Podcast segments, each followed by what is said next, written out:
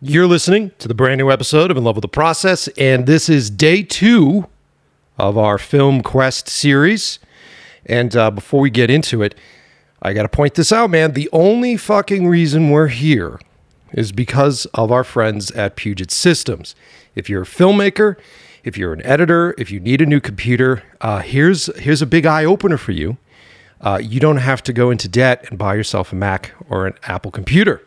You can actually buy yourself a PC. Believe it or not, all of the edit programs and all of the stuff and software that you use can be also run on a PC system. And here's the difference if you buy a PC, you're not getting hardware that's soldered to a motherboard. That means three years from now, when fucking Adobe releases some new update, you don't have to take that computer and throw it into the ocean. You can actually use a PC, which is upgradable. You could swap out parts. And one of the best parts about it is that it's an open market when it comes to hardware. That means when there's a new video card on the market, the prices drop within weeks because there's also some co- competition out there. So, I'm not saying that you're smart enough to build your own computer. And if you're not, you should probably go to a company like Puget Systems. What I like about these guys is that they're family run, they're Upper West Coast, and they don't make product. They actually find product and put it together. So they don't have a warehouse full of shit that they're trying to peddle off on you. I've been using Puget Systems now for 12 years, I think. Um, I've edited every of every one of my last movies on them. Recently, with our new movie that's in the festival now, Come Home, I did all the editing on it. We shot that Arri Mini LF, massive files. It was at least 25 uh, tracks of video real time with my Puget system. They're affordable, customer service kicks ass. Whew, did you hear my voice crack? That's because we were out late last night. um, so I can't say enough great things. And Puget Systems has been a supporter of our show for so long now. Uh, and as soon as they heard that we were in the festival with Come Home, they're like, we want to be there with you. We want to help. We want the show to be there with you. And they're responsible for this crazy place that we're staying in and all of the guests that we get to talk to over the next 10 days or whatever it is.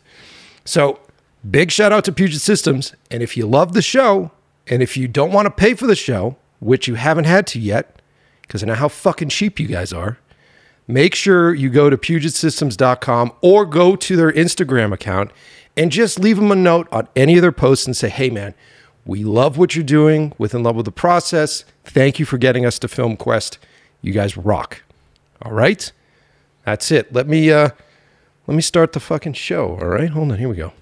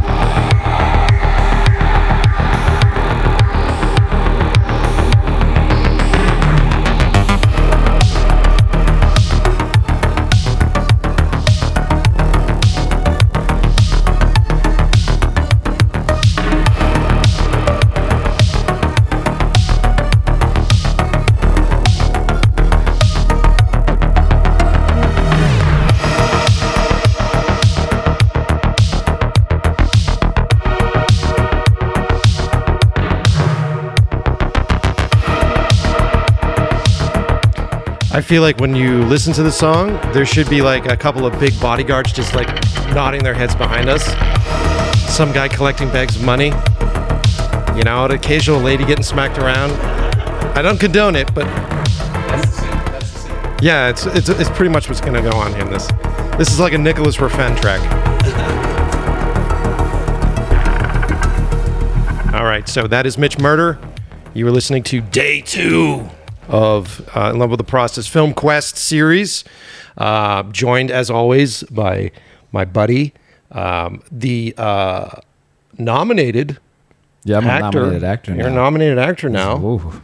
Ooh. If only they knew. Yeah, Uh, joined by Lance today. Hi, hi, buddy. How are you? I'm doing great, man. Whoa, whoa, Good. whoa, whoa.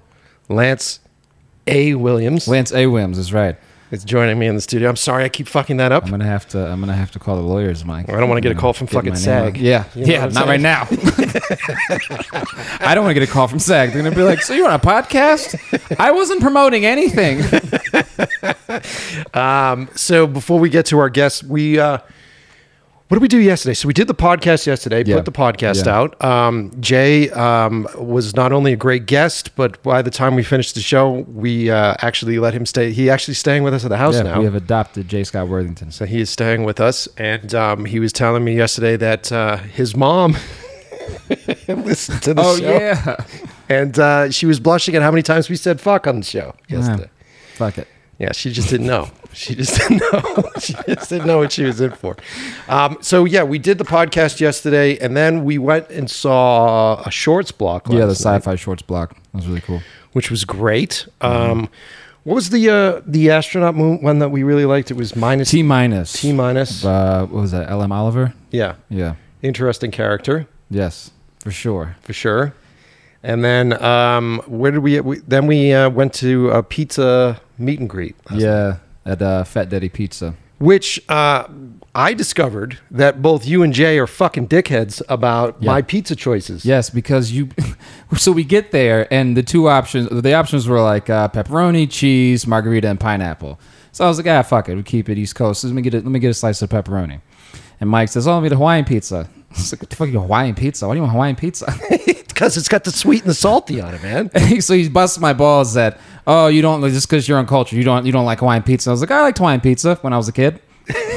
now I'm an adult, so I don't want fruit on my pizza. Well, look, some of us have a wider palate. Some of us understand the science behind, you know, palates and how flavors I get it. work. You like a little sweet with your meat. You fucking asshole. so anyway, yeah, I got shit from those guys, but we met uh, a bunch of really great filmmakers at the meet and greet Yeah. last night. So far, the festival's been great. Mm-hmm. Uh, the movies sound awesome. The screening room is a lot of fun to be in, Yeah. um, and uh, we're slowly learning uh, a bit more about Provo. Yeah, people. It, it's still every interaction. It blows me away how kind people are. And even our, our Uber driver last night gave us the whole spiel of like, oh, the difference between kindness and nice, and that people are nice, but they're not great when you walk away. But I, uh, fuck that, man. Like the interactions we're having, they feel very genuine. We're having great conversations with folks, and I mean, these are not just people that have come to town for the festival. But I'm talking about specifically people who are from here, Yeah. and are in the festival here, and that kind of pride they have around it. I mean, it's it's infectious. It's a very it's a very pretty town. Um, I don't know if I can live here full time. I think I Fuck might no. go a little crazy, um, but you know it's pretty. And you know there is the giant elephant in the room, which is you know all these buildings with steeples and Yeah. all the crazy Yeah. Mormon stuff that is out here, which is very much still a big deal. Yeah. If they if they hear any of these episodes and see us out, we're fucked. What do you think? There's, a, like there's going to be like a cluster of Mormons with fucking switchblades. no, I, I just imagine them all in a row with pitchforks and torches. We have to run to the to the fucking uh, to the farmhouse and hide. well, you know th- that might They're happen. inside. burn them. Um, yeah, yeah, yeah, potentially. Uh, but there, you know, generally it's been it's been cool and it's very gorgeous. It's very beautiful, um, and we're very fortunate to be here. All right, enough of that bullshit. Um, we are joined by a bunch of guests today in our space, and what we're going to do is we're going to walk around one at a time, introduce yourself, and uh, what film are you guys here for? All right, so how about hold on a second? How about we just pull that mic right off there? So just pull it right off, and then you guys can hand hold it. It doesn't look like you guys are stranger to hand holding something like that. Let's just put it that way. let's grab this clip. There we go. There we go. I think that'll make it easier. Stand by. Boom. And here we go. Hello, I'm Dave Lumsden. I'm the director of the short film Lure. Yes, sir. I'm Remo Catani. I'm one of the producers of the short film Lure. Okay. Uh, Toby Trueman. I'm also a producer of the film. So you guys are the producers. So you guys are either saving his ass or being a huge pain in his ass. Yes. Both of those things. And we're also joined by Hey, I'm Andrew Adams. I'm the writer director of American Meltdown, which is a dark comedy feature, and it's a micro budget. So when I say writer director, I mean that I had like 400 jobs Yes, on it. dude. Yeah. we can all relate. Yes. Absolutely, absolutely. So uh, your film is screening exclusively online, Yes. which we found out today. yeah. Uh, Which, I I'm just gonna say I'm bummed out about it because the film looks fucking great. It Thanks. looks really great. Yeah, and it plays really well with the crowd too. Yeah. Like it's a crowd pleaser, gets a lot of big laughs and everything. But um, honestly, I'm stoked to be here. Um, I love genre movies, and I've been told by people in the past, like whatever you do, you have to go to Film Quest. Yeah. So uh, whatever it took to get up here, I'm like, I'm happy. Well, dude, I. I mean, you feel it, right? You Yeah. feel this sense of community. You feel the sense of family. I mean, I'm kind of a nerd for shit, and so like the fact that they have just pins for alumni and like there are different pins for when you come out, it just it feels like it's you know it's it's fun. It- Yeah. After we do all this fucking work, and then someone watches it on a phone, they go, "Hey, that was really great." At least we could show up to a place like Yeah. this and, and feel respected. You know what I mean? Yeah, For yeah, sure. Yeah. Uh, by the way, too, did I read online that you worked? So you did a lot of assistant directing work, right? Uh, at times, yeah. But again, it's like the micro budget world of assistant directing, Sure. where like, Did you work on Mortuary? oh yeah, I did work on mortuary. yeah. So Ryan and I are buddies. oh actually. shit, I went to school with Ryan. He's coming here. Yes. So he'll be here on the first. Actually. Right Is he on. staying here? Yes. Okay, cool. Yes. Because I'm going to be staying with the producer of Mortuary Collection. Too. Really? So, yeah. So we'll be hanging out. Oh this my whole god! time. All right. Yeah. So you Is Ryan guys. going to be on the podcast? oh, f- of course he's. All right. gonna Well, I'm just going to be lurking in like a side room. listening to it. Just keep peeking out of the doorway. yeah. Yeah, we- that that might be the hot tub podcast. Yes. So yeah, I think we might be doing we might be doing an official soaking party episode.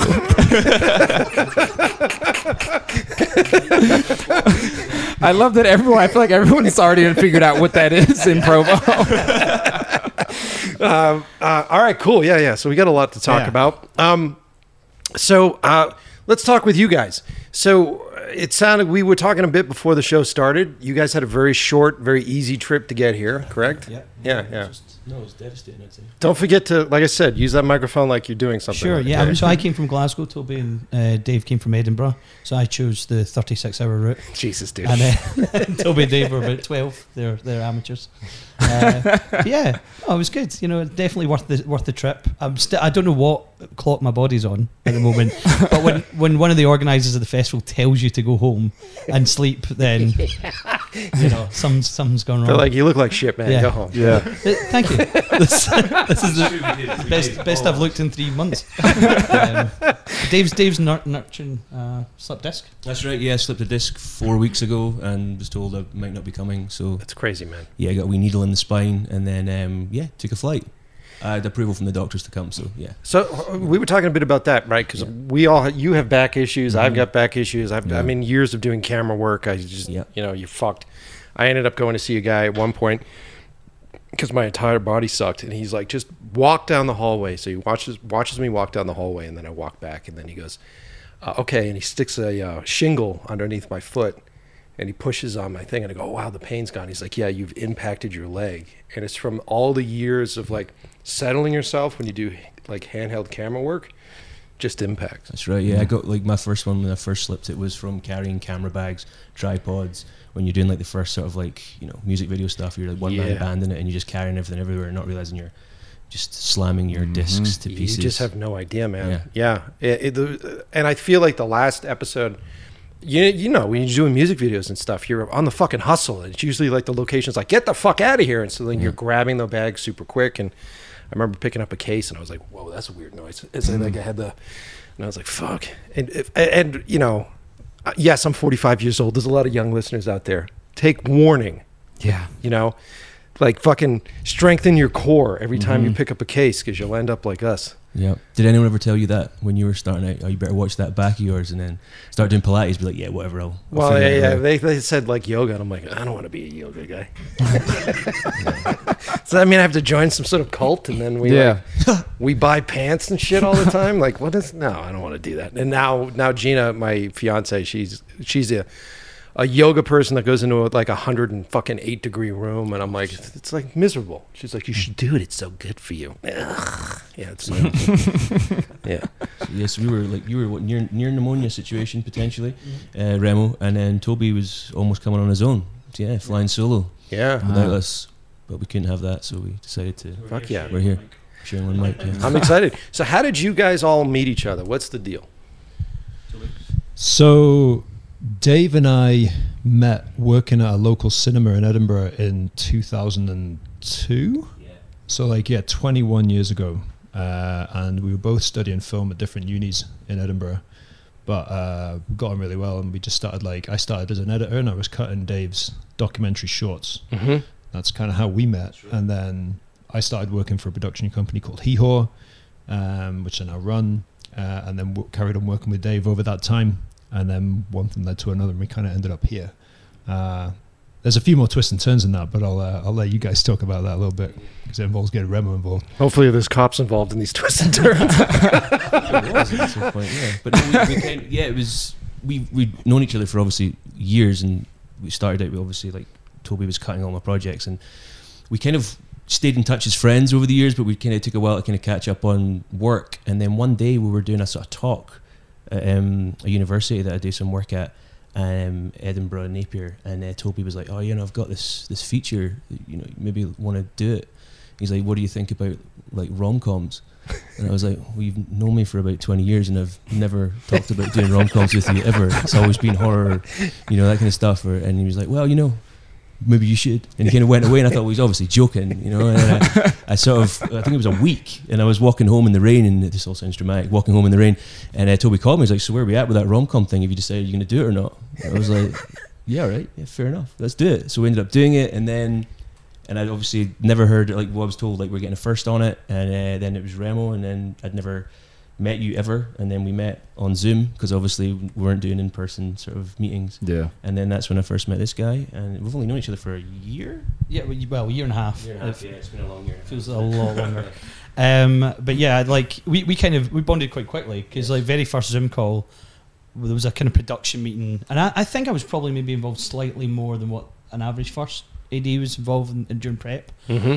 Um, and at the end of our first production meeting, um, Dave said to me, "Ray, will, we just hang back and just stay on the on the call, just you know, because we haven't met?" Yeah, sure, that sounds good. As soon as everybody like went away, like you know, one person, two people, say, "Bye, cheerio," then we've just got me and Dave left, and Dave went. So how fucked are we?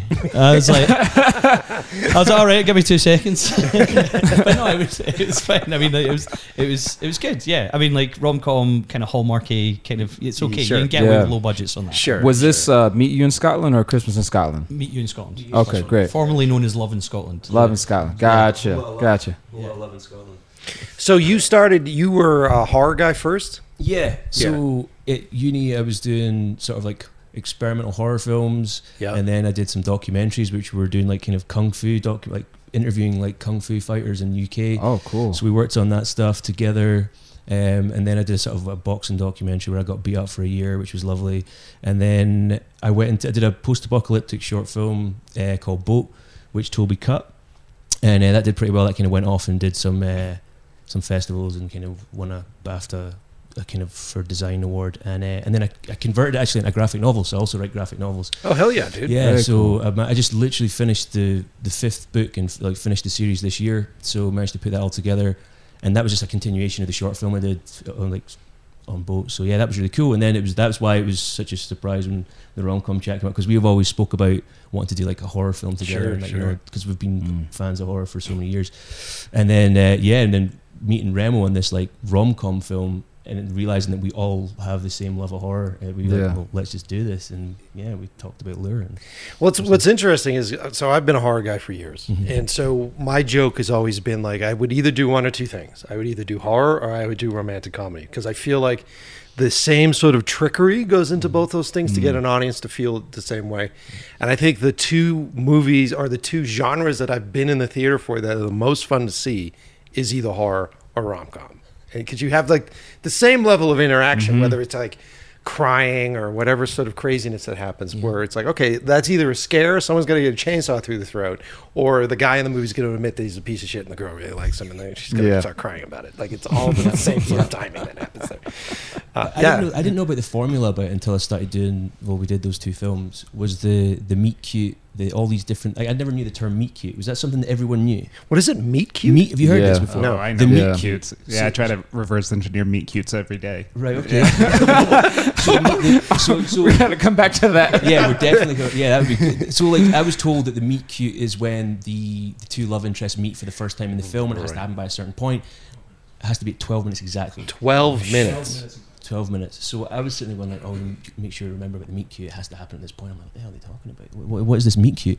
So anyway, that was like, there was just all these sort of different formulas that I found quite challenging about like all these like things you have to hit. So maybe the horror version of that is like first kill has to happen in the first Mm. 12 minutes potentially. Yeah. But um, but yeah, it was just an unusual mix. But I get what you mean about it being similar. in terms yeah, this is very much a formula. Yeah. And if you get that meat cute wrong, then no distribution, right? It's done. Yeah. It's That's the deal. Yeah, yeah. Yeah, there's like there's a lot of other things though, but I can't quite remember the other sort of things you have to hit. There has to be an argument at one point, then there has to be a reconciliation, and then it Mm. all has to happen within certain points or the audience. With those very specific sort of timestamps, did you guys butt like sort of butt up against that initially, or did you just go fuck it? These are the rules, and this is how it succeeds. So just lean into it. Yeah, Yeah. yeah, exactly. So I think like you know we were we were operating as service producers on on, on you know working with Reel One Entertainment on these. So like they would come to us with the script, and then they allowed us to the flexibility to kind of change the script and adapt it for production because we with the budgets that we had we were shooting like ten pages a day. We Yeah. really, like moving quick. Insane. So um, you know we were pretty prepared going in for exactly what we knew we had to cover. Mhm. Um, but it kind of goes, you know, it's a really good foundation for then moving on and doing, you know, lower budget horror. right? Yeah. it's really good training wheels, as it were, for that. Yeah. But yeah, so like, yeah, just in terms of the structure and getting everything, we just plowed through. Right Um, but that, that's that's because this guy works a meticulous set. So um, Yeah. yeah, Remo kept us on good form. Yeah. I mean, 14 and 6 eighths pages, just so you know, was was the was what we talked out at. No, actually, actually, I think we had a pick at one point, so maybe 16 and 1 eighth. 16 1 eighth was maybe the record. It's fucking it. Fucking Jeez. assistant But- directors. But Moving on. what? to be fair, I mean, well, I mean, like, We didn't fall out really. No, really. No, No, no, no. We did. once, yeah. No, that's that's why I, I I'm doing lure with these guys is because you know when you're filming that much a day, you you I mean like pre, uh, pre you you know make films well. I mean blocking. You've got no time for blocking, so you do this weird pre-block thing. Where the cast are like kind of getting away, getting changed for the next scene. Um, you have to shoot set by set. So we, everything in the film is in this set, we just so go get another costume change. And Dave and I just literally act out the entire scene. Even if there's six characters in it, we'll play all six characters, and we'll run about and say, right, we've got to be here, we've got to be here at this point there. Right, then they've got to leave. That's fine, brilliant. Okay, cast come in, then we're all relaxed again. Oh, do you want to come in? Yeah, let's have a wee rated. So shoot, shoot immediately, please. Yeah, yeah, yeah, yeah. Um, but it was, it, you know, when when things get ri- ridiculously stressful, to be able to laugh through it, is- right? These are the people I want to make films with the rest of my life. pretty Right much. on. A hundred percent, dude. I feel the same way. Sets are supposed to be fun, and uh, like it, every set that you go on, uh, there's always that one person that's like treating it as if there's a fucking body on the table and you're doing heart surgery, and you're just like, dude, why are we? What the fuck are we doing this for? Or- Like, I totally I I get that. Or that feeling when you get there and there's the person that almost saying they want it to fail is a bit much, but it feels like they do. Yeah. It's like they're ready to just say, Well, I told you this was wrong. I told Yeah, you this was exactly. going to be Yeah. This isn't how it was going to be. I knew it. I would have told you, you know, and you get a lot of that chat and I think that just drains the energy from you and that's the last thing you need on set. Yeah, and for sure. well, if you have someone like that that shows up on set, you know what is a really good energy booster with that is that you get your entire crew to pick them up and lock them in a trunk. Like, That's that's true. a lot of fun because then everybody starts to laugh. Everybody has a great time. They might suffocate in that trunk, which is even more fun. Mm. And then you can make your movie the way you want to make your movie. Yeah. It's a good tip actually. We should maybe Get your consider that next PAs, put them on lockup. They don't come out the truck. Yeah, yeah, yeah. Yeah. I'm gonna get canceled for that one. Um, Yeah. Should be said though, like uh, the, the the crew that we've got for for Lure has was incredible. Like like we did, you know, we did the two the two features, and um, we we had the backup of a lot of the team back at home base at Hehor HQ. yeah, um, and then all you know separate heads of department coming in, freelance crew, and they brought their A game for Lure, and it was because we we went through those two features and we really sort of gelled. So it was a lot of the same people came back for that's the great. short. That's great. And it's like you know now we've got the solid platform. Um, we used it to launch our scripted label Nicky Ben, uh, and that's going to be the platform for its later projects using the same team. So So let the audience know because I don't think we talked about Lure. What is Lure about? Tell us a little bit about the movie. So Lure is a short horror film about uh, a young backpacker who's run away from home, and uh, he finds work on an old run-down farm called Muirbrig, Muirbrig where he suspects the farmer of abusing his daughter and uh, Mm. tries to intervene, and it all goes a little disastrously wrong. That sounds So- awesome, man. I can't wait to see it, Yeah, man. it's, that sounds um, awesome. It's a rom com. So, uh, and, um, Can you walk us through the meet cute for that? There's one at three minutes. But, um, yeah, but it's uh, is they it's a proof of concept for a feature that we're um, we've, writ- we've it's been written by Ronnie McIntosh who wrote the short, and I've worked with Ronnie before on a few projects, and um, yeah, he's done a great job. So yeah, just Is really this excited. is this your first uh, proof of concept? No, I did a proof of concept for another short, but it wasn't necessarily like uh, one that you would put out to festivals. It was like a small scene. So Yep. it was just Mm. like a scene that wouldn't. Which was a, it was actually the reason why this one I was really keen to give it a start, middle, and end, so we could send it to festivals because sometimes you get approached that oh do a scene we don't need to see a full film, but then what can it just sort of sits on a shelf. So that's why when you get something like this project, we're really keen to give it that start, middle, end, so we could go to places like FilmQuest and like meet other filmmakers Yeah. themselves and just chat Yeah. about it and just yeah. you know just have a little more fun with it. We'll come back to that because I have a lot to say about proof of concept Yeah, stuff. But I don't want you to be sitting here and we're not talking about Andrew. What's going on, dude? I'm just soaking it up, man. I know all this about rom coms. I love it. well, I mean, so what's interesting and fascinating about what you've done is you've sort of crossed into doing. Is this your first feature? Yeah, that you're first doing? feature. Yeah. So, uh, where'd you get the balls to do the feature? yeah, so I had just wanted to make features forever, and I was trying to crack it. I kept writing stuff that was way too big, and then I'd get into fundraising. And Yeah. when I say get into fundraising, I mean like I would ask my friends if they knew what to do, and everyone would be like, "No, man, sorry." so I just felt super lost. And then COVID hit. I like lost my job, didn't know how to pay rent, got stressed out. Yeah. And when we all thought it was going to be like a two month long experience, I was like, ah, fuck it, I'll just go make something. And so I just started working on this project, and then it became like the passion project over COVID. Nice, Yeah. nice, nice. There sort of hits a point with that with a project like that where you go, "Oh, this is actually worth my time," and I don't care if I don't if I go broke. And Yeah, just fucking do it was fun. Like it was really when I started sharing the script with people, uh, kind of to be like, I don't know, what do you think? Is there something here? Um, my first thought was that I was just going to go make it on iPhones if I had to, but then more and more people would be like, wait, but I want to be involved. I want to help this. Yeah, that's and great. so like steadily we just got to make it bigger and bigger, and it was never gigantic, but like we pulled together some really passionate people, and we got to pull off something that I think is really cool considering how little we had to make it with. Yeah, yeah. Yeah. And I, I'm curious. and You don't have to answer this this question on the microphone because I know if you're trying to sell it, that'll be a, a thing. But like, it's a micro budget, correct? Yeah, yeah, yeah, yeah. yeah. yeah. the yeah we go back and forth on like because Yeah. we're proud of how little money we made it for and we're told to like not brag he's about he's lying right much now. You guys made it. for a decent for amount of cash. millions and millions of dollars Yeah, you got to recoup all that money yeah. first. Yeah. yeah yeah Yeah, yeah. um but do you want to know the budget should we just get into it You- Oh, I mean, it's up to you, brother. I don't, we don't have to say it on all the right, microphone. well, so we made it for 70000 okay. so- all right. All right. Great. um yeah so not a no budget movie but a micro budget Yeah, no, for sure. How many days did you shoot? Um, 19. I say that like hesitantly because the last three days or something were super scrappy. Of like, oh, we need this insert. So it was like me and the Yeah. DP, like Yeah. you know, going into my living room and being like, I don't know, do something with your hands. Um, it's a- which well, sounds wrong. So is that the, Yeah. the same movie or? Yeah, no, that was our meet cute. Yeah. But uh, good, good, good. but yeah, so we meant to do it for 14 days, and um, what we found is like our crew was so small. We were really happy with the quality of what we were able to pull off, but we were moving really slowly. Um, but at a certain point, I was like, oh, it's like a thousand dollars to a day to add more Yeah. time, uh, and it was so cheap that I was like, all right, let's just keep going. Yeah. So we added another five days over the course of it. That's great, too. Yeah. And how long is the the whole piece? Uh, 82 minutes. 82 minutes. Yeah. Man, Jesus Christ. How many pages a day were you shooting? Um, well, it depends on the day because um, the whole thing was like reverse engineered to be shootable. So there, it's a, it was inspired by like Before Sunrise and stuff to make it very Mm. like dialogue heavy.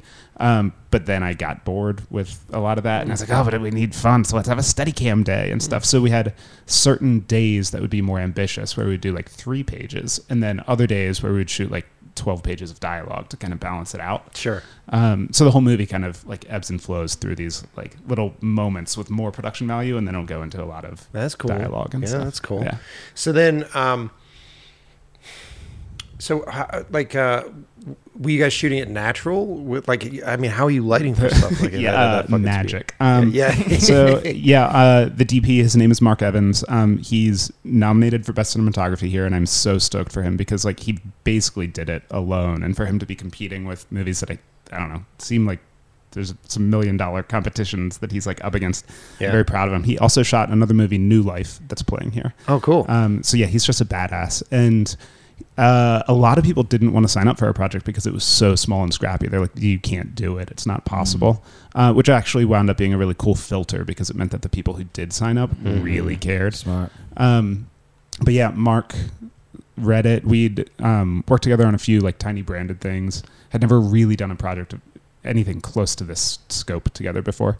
But um, he read it. We met up, and like I could just feel the passion that I had for it instantly. And he was uh, like pitching ideas, and um, even though we really didn't have any budget, he was like, "Listen, we have to do proper prep." And he was telling me about like taking weeks off of work so that we could just sit and storyboard and everything. And he just cared so much. I was like, "Oh God, I gotta work with this guy." yeah. Um, And how'd that prep work out for you?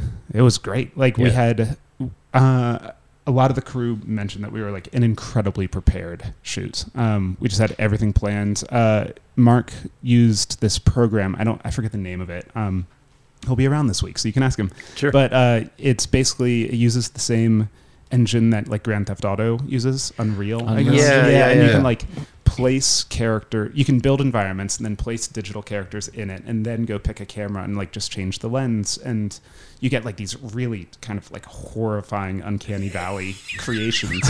but uh, you can like just place lights around it and kind of fool around. Like, where do I want to? I don't know. Put the Yeah, it's like a. It's almost like whatever, a uh, uh, previs. It's yeah, like a previs kinda, walkthrough. yeah. Yeah. So we yeah. used that for our storyboards, but it wound up being super helpful because he could start to play with lights in advance, just to be Yeah. like, and, and nothing too crazy. Like he was in the moment still, you know, tweaking. tweaking, Mm. but he would just know going in, like, well, the window's on that side, and I already planned to put a light over there, and so we were just so ready. Um, that we were able to pull it off, and uh, it almost killed him. so he was very tired by the end.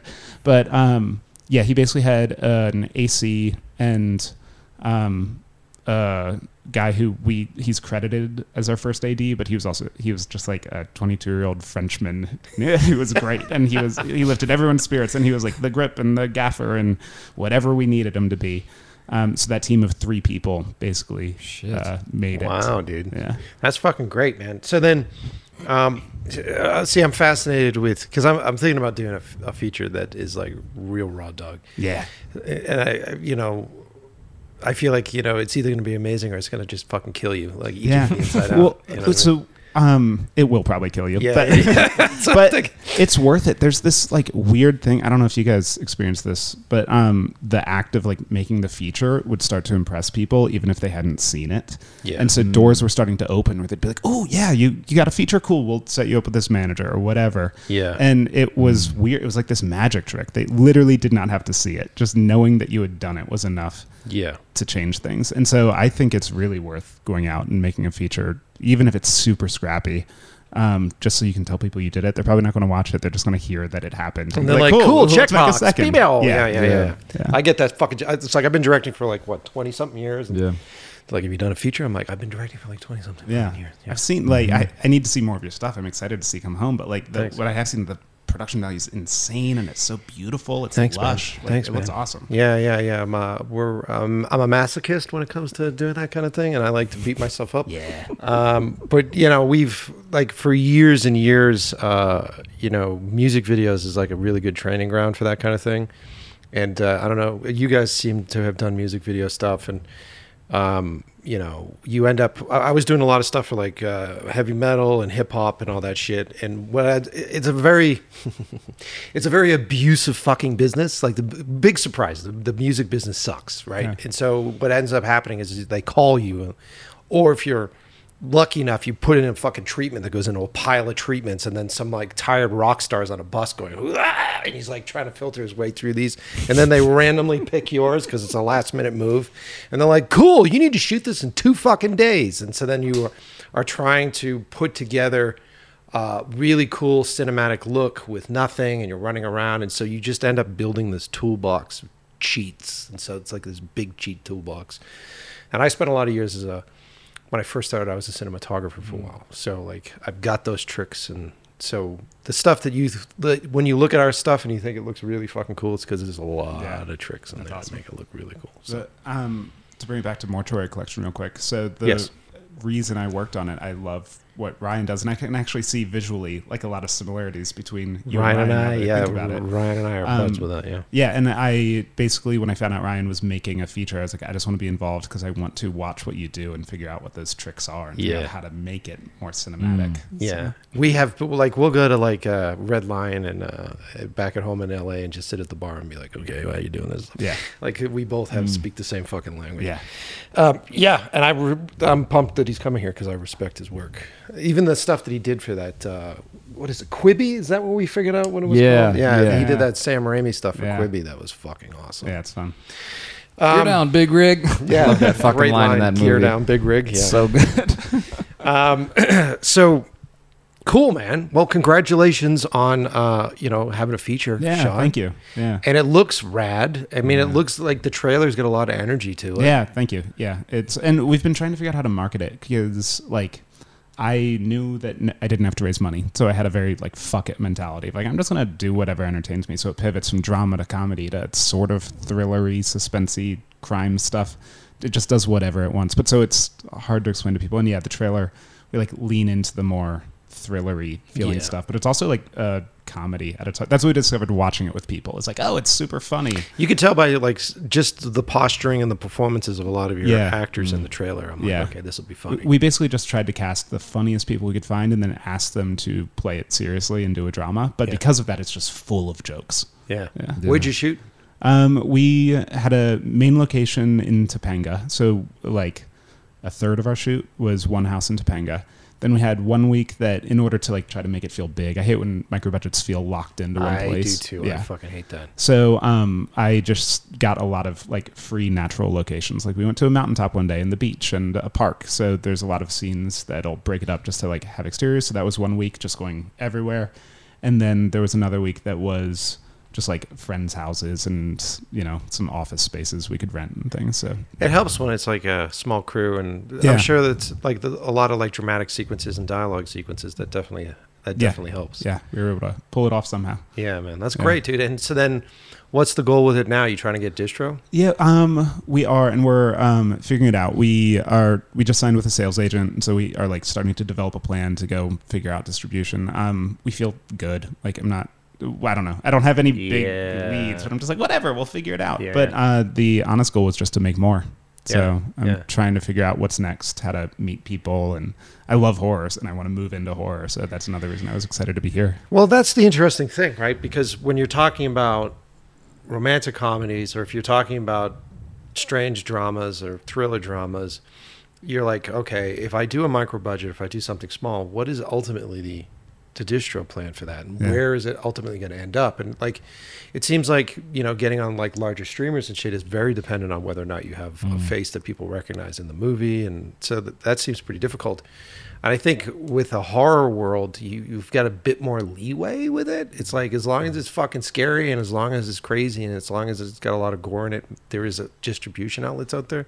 Do you guys find that that's the same thing? And how are you guys tackling that shit? Yeah, I mean, we're having trouble because um, we don't have stars and we pivot genres, and so uh, it's a little hard to pin down. And we don't have stuff that seems marketable. When I look at it, I don't know. Like, it's, what I've taken away from it is like it's a good movie. People respond to it if they see it, but we're missing that thing that gets them into Yeah, the like what is the promotions for? Yeah. yeah. Um, I have found that yeah, horror just seems easier to distribute because people don't care about the stars; they just care about the concept. And so, if you have a good idea, I think Yeah. you can sell it. yeah. Um, but yeah, we're trying to navigate what to do when it's not genre. Yeah. What about you guys with the romantic comedy stuff? Well, that was um, that was like uh, handed back to Reel One, and then you know Right, they, 'cause they they handle all that. yeah, Yeah, yeah, so yeah. I know that it's in. I think it has a home now in the US. The first film we've only just delivered the Christmas film. Um, Well, Christmas one- is its own genre within itself, right? yeah, right. I'm never doing it again. and I, and I didn't even produce that one. That was my colleague Penny back at Hee Haw. She produced that one. Um, Uh, our film is kind of a Christmas movie. Yeah, actually. yeah, Yes. yeah. The idea is like that. You know, will it Die Hard or Lethal Weapon One? We're like, this is something that you know when Christmas time comes, right? There's this replayability just naturally built into it because if you're a fan of the movie, then the holiday comes, you go, ah, I'm in the mood to watch Yeah. that Yeah, again. And you get little twinkly lights everywhere. Yeah, yeah, yeah. But I think what we, you know, what we have, and one of the reasons why we're over here is obviously Scotland. You know, and Scotland's such an incredible destination, Location, yeah. stunning. Uh, the cities are amazing. You've got incredible contrast between like, you know, loads of productions are shooting in Glasgow because you could fake it for New York. Um, we've got all the old history, Gotham. Yeah, we've got all the old history in, in Edinburgh, and then you've got the Highlands, um, as well as everywhere else. So it's, it's we're really trying to like move in on that. Uh, and one of the big reasons for us being out here is because we wanted to uh, meet people in distribution in the states because states is a target market for us after Yeah. after the home after the homeland as it were. Um, so we're very much sort of like looking at the the feature with that in mind, making sure it is going to be a, a a commercial proposition for us because we're building the label, we've got an idea for a slate, uh, and we want to make this a, a a sustainable enterprise, exporting Scotland to places where Mm. people might receive it. Because the reason why we got the the last two features for Reel One was that they wanted to start shooting films in Scotland because there is an audience for that here. Um, and we thought, right, well, let's carry on moving on that, but doing something that we want to do and where we end up owning the IP as well. Yeah, because it's we own any of it once it's gone. So Yeah, it's smart, man. That's smart. And does is there uh, any uh, financial support that comes from the government over there? Is there is there anything in that? it's not easy. Yeah. It's not easy. Um, we haven't yet explored it. Um, we all have various sort of, uh, you know, history with, um, you know, that that in the past. I know that they are trying to move more into genre. Previously, it's maybe been a little bit more drama led. Yeah. Um, but you know, we also believe that we can probably, hopefully, just get it done without that. Sure, sure, Um, sure. But let's see. Let's see. We are at the start of this journey, so when we start building out the the, the package and we start meeting people, see if we can build it out. To be fair to Creative Scotland, which is the, the, the government led uh, body over there, um, whilst they they did they didn't really have a history of investing in genre per, per se, they are starting to, but also they did kind of help subsidise this trip. Yes. No, know, nice. because you know Wonderful. yeah so like I, you know because we're coming to America and it means if if we do find any investment on the feature from America it's bringing it into the Scot- Scottish country which helps us during this difficult time yeah, yeah. strikes and such, and also uh, means that um, it, it then exports Scotland, like Toby was saying as well. So Yeah. you know, there, there's they've got their critics, but they have they're starting to help with genre and things like that as well. Yeah, I asked that question because oftentimes, because we, I hear from here in the U.S., the U.S. doesn't give a fuck about you. So like, they're they're not giving you any help. You know what I mean? Like, you might have tax incentives if you go from state to state, but it always feels a little slimy. It feels Yeah. like, yeah. So like, uh, whenever I hear about uh, you know y- Europe and how they, in theory, according to what we hear, is that they actually care about the arts and they help finance the arts and stuff like that. There's a bit of envy and jealousy that comes from. You were mentioning the strikes a second ago. Are you guys feeling the effects of that in Europe as well, or, or is that specifically in Scotland? Yeah, it's, it's more it's kind of a strange trickle down effect Mm. because th- there's there's a lot of work that indirectly will come from the states. Yeah. There's also a lot of actors now over in Britain who are part of SAG over here because I mean a great example for Scotland is Outlander. Yeah. Outlander's quite big in America. It's actually much bigger in America than it is in Scotland, to be honest. But um, and we we will use cast members from these kind of shows to help us get distro or to you know Mm. to help us uh, when we're making our films, and they're all part of SAG, and some of them are just in solidarity with SAG, which Sure. is understandable. you Sure. know? Yeah. Um, so yeah, I think there's a kind of negative trickle down effect from the strikes. Even even though the writers one's over, there's even the actor one's still affecting. us Right. now. Yeah, I mean, I mean, it makes sense. It kind of decimated everything over here, like everything, and all the support industries and all the folks, and you just see it all get affected. And and I think a, a lot of people don't acknowledge how many people have actually gone out of business, Yeah. how many people have like lost their gigs, and uh, like rental houses that have shut down, and like it's been pretty intense with all this stuff, and um, you know, fucking greed. Yeah, it's causing a huge makeover in our industry. Yeah, it really is. It'll probably be really eye opening when we all get back and we're like trying to For go rent sure. equipment and we're like, wait, where'd they go? Yeah, it- for Yeah. sure, dude. And uh, or like you know, you're calling up you know, that key grip that you always use, and he's like, Yeah. "Yeah, I had to sell the truck to, pick, Yeah. to feed my family." You know what I mean? And you're like, Mm. so it's it's going to be a big deal. Well, all right, well, hold on, guys. Let me take a half second break here. I'm going to do some ad reads. I'm going to do all this live, so I don't have to edit later. Uh, so hold on a sec here. Let's get some, uh, and I'll leave the mics open so that anybody can talk. Let's get some music going here. Here we go. Here we go. A little Code Electro. It's nice. It feels like cop music, future cop. Yeah, but it's also like a cozy sweater in a certain way. It's like an It's a internal cop sweater. in a cozy sweater. Yes.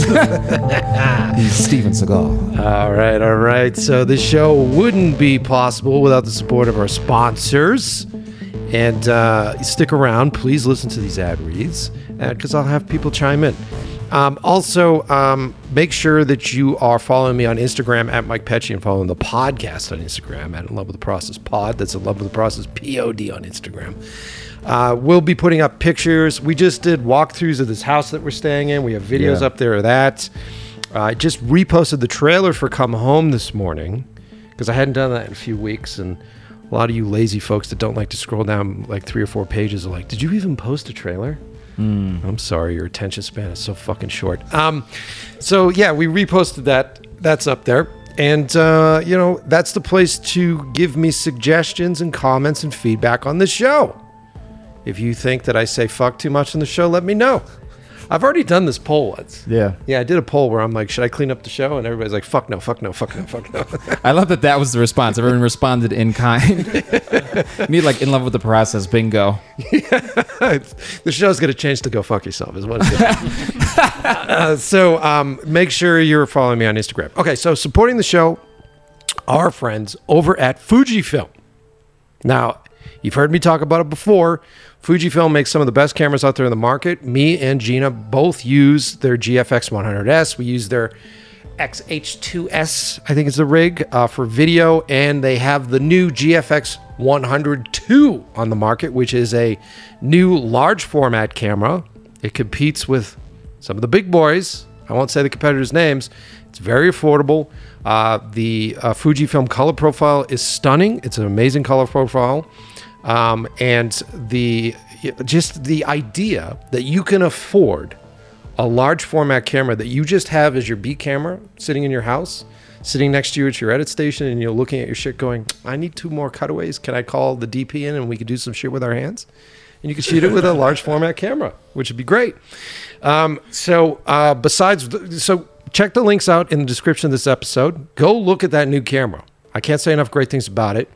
Um, and if you've been listening to this show, you know that Fujifilm uh, and I have teamed up to do their Fujifilm Creator Series, which showcases all the filmmakers that Fujifilm finances their films on. So Fujifilm actually finances short films. All the filmmakers in here are going, what? Yeah. Yeah, yeah, they do this. Um, you can actually apply and have your stuff potentially financed through Fujifilm. You guys should look into that. Um, they really do give a shit about us as filmmakers, and they all the other companies listen up because these guys do it right. They know that investing in films and filmmakers means that they're going to have lifelong friends and lifelong clients. Hmm. So instead of just handing out pieces of gear to do online unboxing experiences that no one really fucking gives a shit about, maybe what you should be doing is doing the same thing. Maybe you should take a note from what Fujifilm does and help finance a lot of us young filmmakers out there to make our pieces that show up in festivals like this, like Film Quest. And then if you're smart, like Puget's smart, helping us do this thing, then you get to meet all these filmmakers. You make lifelong content, lifelong uh, connections, friendships. Uh, so Fujifilm. Man, I flubbed it through the back end of that one. Fu- Fujifilm. I can't say enough great things about those guys. Also supporting the show. Oh, did you have to jump in? Then what did you want? I was just gonna say, it's such a cool testament to them to like to give back to the people that use their product. Well, yeah, yeah. Yeah. But more importantly, okay, so now we're on a tirade. So more importantly, so I went and I hung out with the dudes over at Fujifilm when they were building out their first camera, and they brought in a bunch of us filmmakers, and they're like, "How do you like this camera? What would you like from a camera? What would you see with the camera?" And it's like, okay, in theory, while we sit here in the boardroom, these are the different things that we want. But give it to me when we're on set. Give it to me when we're running around trying to shoot for 14 days and we barely have anything. And is this thing going to constantly turn on or turn off? Am I going to have some random fucking format issue? Like, can I have this thing run and keep up with us? Um, and so part of them doing this is that their techs are also there on set so that they can learn as they go. Oh, that's cool. And they can adjust as they go. And so they start to build the cameras that actually function. Wicked smart. It's a very smart move. Victor and all those guys over there are very smart. So Fujifilm, good ad read. also supporting the show, our friends over at Blackmagic. So you do a lot of editing, right? Uh, we do a lot of editing at Hiho, and I started in post, but I haven't actually edited in like 10 years. So what are you? What were you cutting on all the time? For Lure, or back in the day. Yeah, Yeah, it's Final Cut. Final Cut. Yeah, And what it's did, not anymore now. It's Pro. did you cut but- Lure? I did not. Uh, what did you guys cut it on? Our editor Ian Miller cut in um, Premiere. And Premiere, yeah. Yeah, Premiere. So yeah, I did. I cut Come Home in Premiere as well, and then I color graded it all in Resolve. So I did all my color grading. You guys did that, right? So Resolve is uh, a great program. They're, they're actually trying to compete now, and they're trying to become an edit program. And a lot of their stuff in their editor is pretty interesting. They have a lot of new AI technology that helps sync things pretty quickly, and also a lot of like bin logging and stuff that's fascinating now. And now you can like edit with like transcripts, so you can actually go through and take words out of transcripts, and it'll actually put cuts in it. Seems weird to me. yeah, it that seems really yeah. weird to me. Skynet. Yeah, exactly. I mean, it, I find that very useful if you're doing doc stuff, right? Yes. You're trying to run that through. But um, for narrative, I don't know. Um, but anyway, what a shitty read this is. Black, Blackmagic Resolve. I used on Come Home, and I was able to do all of my color grading on that piece, which required uh, some pretty extensive work. And we did all of our compositing.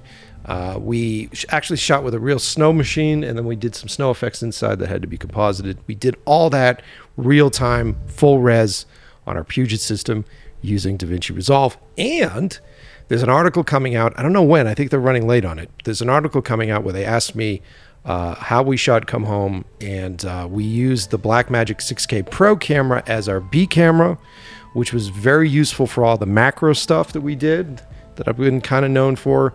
And when I was uh, basically sitting in the edit room and cutting this piece, since we shot it in our garage, I would find that I'd have gaps in performance and spots that I needed to have a change. So I'd just call Lance up. He'd come to the house, and I was able to pick up my Blackmagic camera. We would run into the shed, and we'd shoot out these sequences. So a lot of our favorite shots in the movie were actually shot on the Blackmagic camera. So uh, it's great. The, what's important here, and I just want to continue to remind you, listeners, is that it doesn't fucking matter what gear you buy. They're all tools. They're all shovels. You're gonna dig a hole, you buy a bunch of shovels. You're gonna rake a yard, you get a, rake for it. But uh, each one of these tools have their pros and cons and their benefits. So you don't need to own any of these to be a great filmmaker, but it's always nice to hear what other filmmakers are using and what we use these tools for. And my suggestion as a director and as an old cinematographer, make sure you have a great camera that's sitting next to your desk at all times that you can always pick up and go out and shoot and do tests and do B cam stuff. And uh, Blackmagic 6K Pro is great for that. And Fujifilm's cameras are also great for that. Two great companies. Um, make sure this music's still going. I'm doing everything live today. Too much going on. uh, who else? Oh, yes. And uh, also supporting the show are friends over at Boca Rentals. One of the most important things you should do as a filmmaker is uh, make a relationship with your local rental company. And if you do that before you have a project, that's a smart move. You get on there, you hang out, you have some beers, you you learn who these guys are. They teach you things. Uh, you get to get your hands on the newest, latest equipment, and then in that friendship, you'll probably get deals on rental prices and everything else. If you guys are in Los Angeles or Las Vegas, the company that we use all the time is Boca Rentals. Um, these guys have any sort of camera support stuff that you could ever want or need. Their infrastructure or their, I'm sorry, their inventory on anamorphic lenses and specialty lenses is stunning and amazing. So any of those great shows that you watch on Netflix, any of those movies, like you want the lenses from the Batman, you want the lenses that they used to shoot you on Netflix, they have all that stuff available. You can get down there, you can play with it, bring down one of your Fujifilm cameras, bring down that new camera, that large format camera, get yourself a PL mount lens adapter and try out all these lenses. And then uh, it's all about prep. Prep, prep, prep, prep, man. We were just saying how great prep is. And many of you that are listening to the show, you guys do commercials and you do corporate stuff. And all those producers on those jobs hate to pay for prep. So go down and do your own prep before you do a shoot. And uh, the only way to do that is to make friends with your local rental house. And like I said, in Los Angeles or Vegas, not on the strip, but in Vegas, make friends with the dudes over at Boca Rentals. All right. I've used Boca too. I can vouch for them. Have you? Yeah. Yeah, they're great, right? Yeah. I love those guys. Um, they uh, helped us, well, they support the show, but they helped us get gear for Come Home. And like I said, we shot that with the Arri Alexa Mini, and then we used the Atlas Orion series anamorphics. And since that's a large format chip, our film is even wider, Yeah. Which is great. That's what we shot Meltdown on too. Really? Yeah. Yeah, I fucking love those Yeah, lenses, man. beautiful. Like that 24 millimeter that's got that macro. Get nerdy. um, so Boca Rentals. check them out. Finally, if you love the show and you're a newcomer to the show, welcome. And if you're uh, someone that is too lazy to go back to episode one and listen to all the shows, then I shun you. But uh, if you are lazy, you should just go to inlovewiththeprocess.com. There I curate all the episodes based upon subject material. So if you want to listen to the director's episodes, you want to listen to cinematographer episodes, you want to listen to chef episodes, if you want to listen to my uh, Los Angeles firefighter episodes, all that stuff is at inlovewiththeprocess.com. I do all this fucking work for you. And you guys don't pay me a goddamn dime. You know what I mean? Don't make me think about it too much. I might stop. Anyway, let's get back to the show with these guys. All right.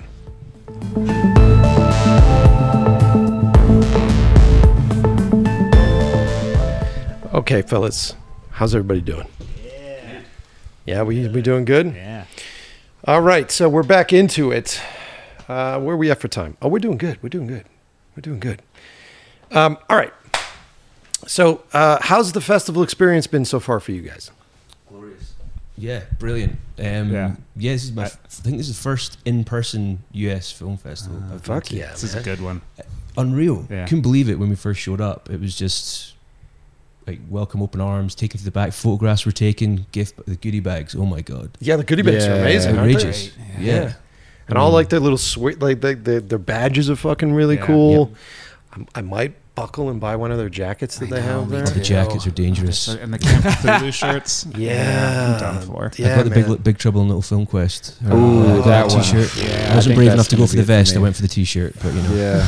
But uh, yeah, it's Yeah, good. Good, dude, good dude. socks as well. Hats. Did you get socks? I didn't get the socks. That's maybe tomorrow. I've got a real problem. I have to buy something. I have to buy something every day. I found the local vinyl store, and I've been there twice. What? Yeah, Are you a vinyl guy? I'm a very yes. I'm a vinyl guy. It's dangerous. Did you buy something? Too. Oh, I've bu- I've been there twice and What'd you get? went twice. Yeah. Oh god. Um. So I got.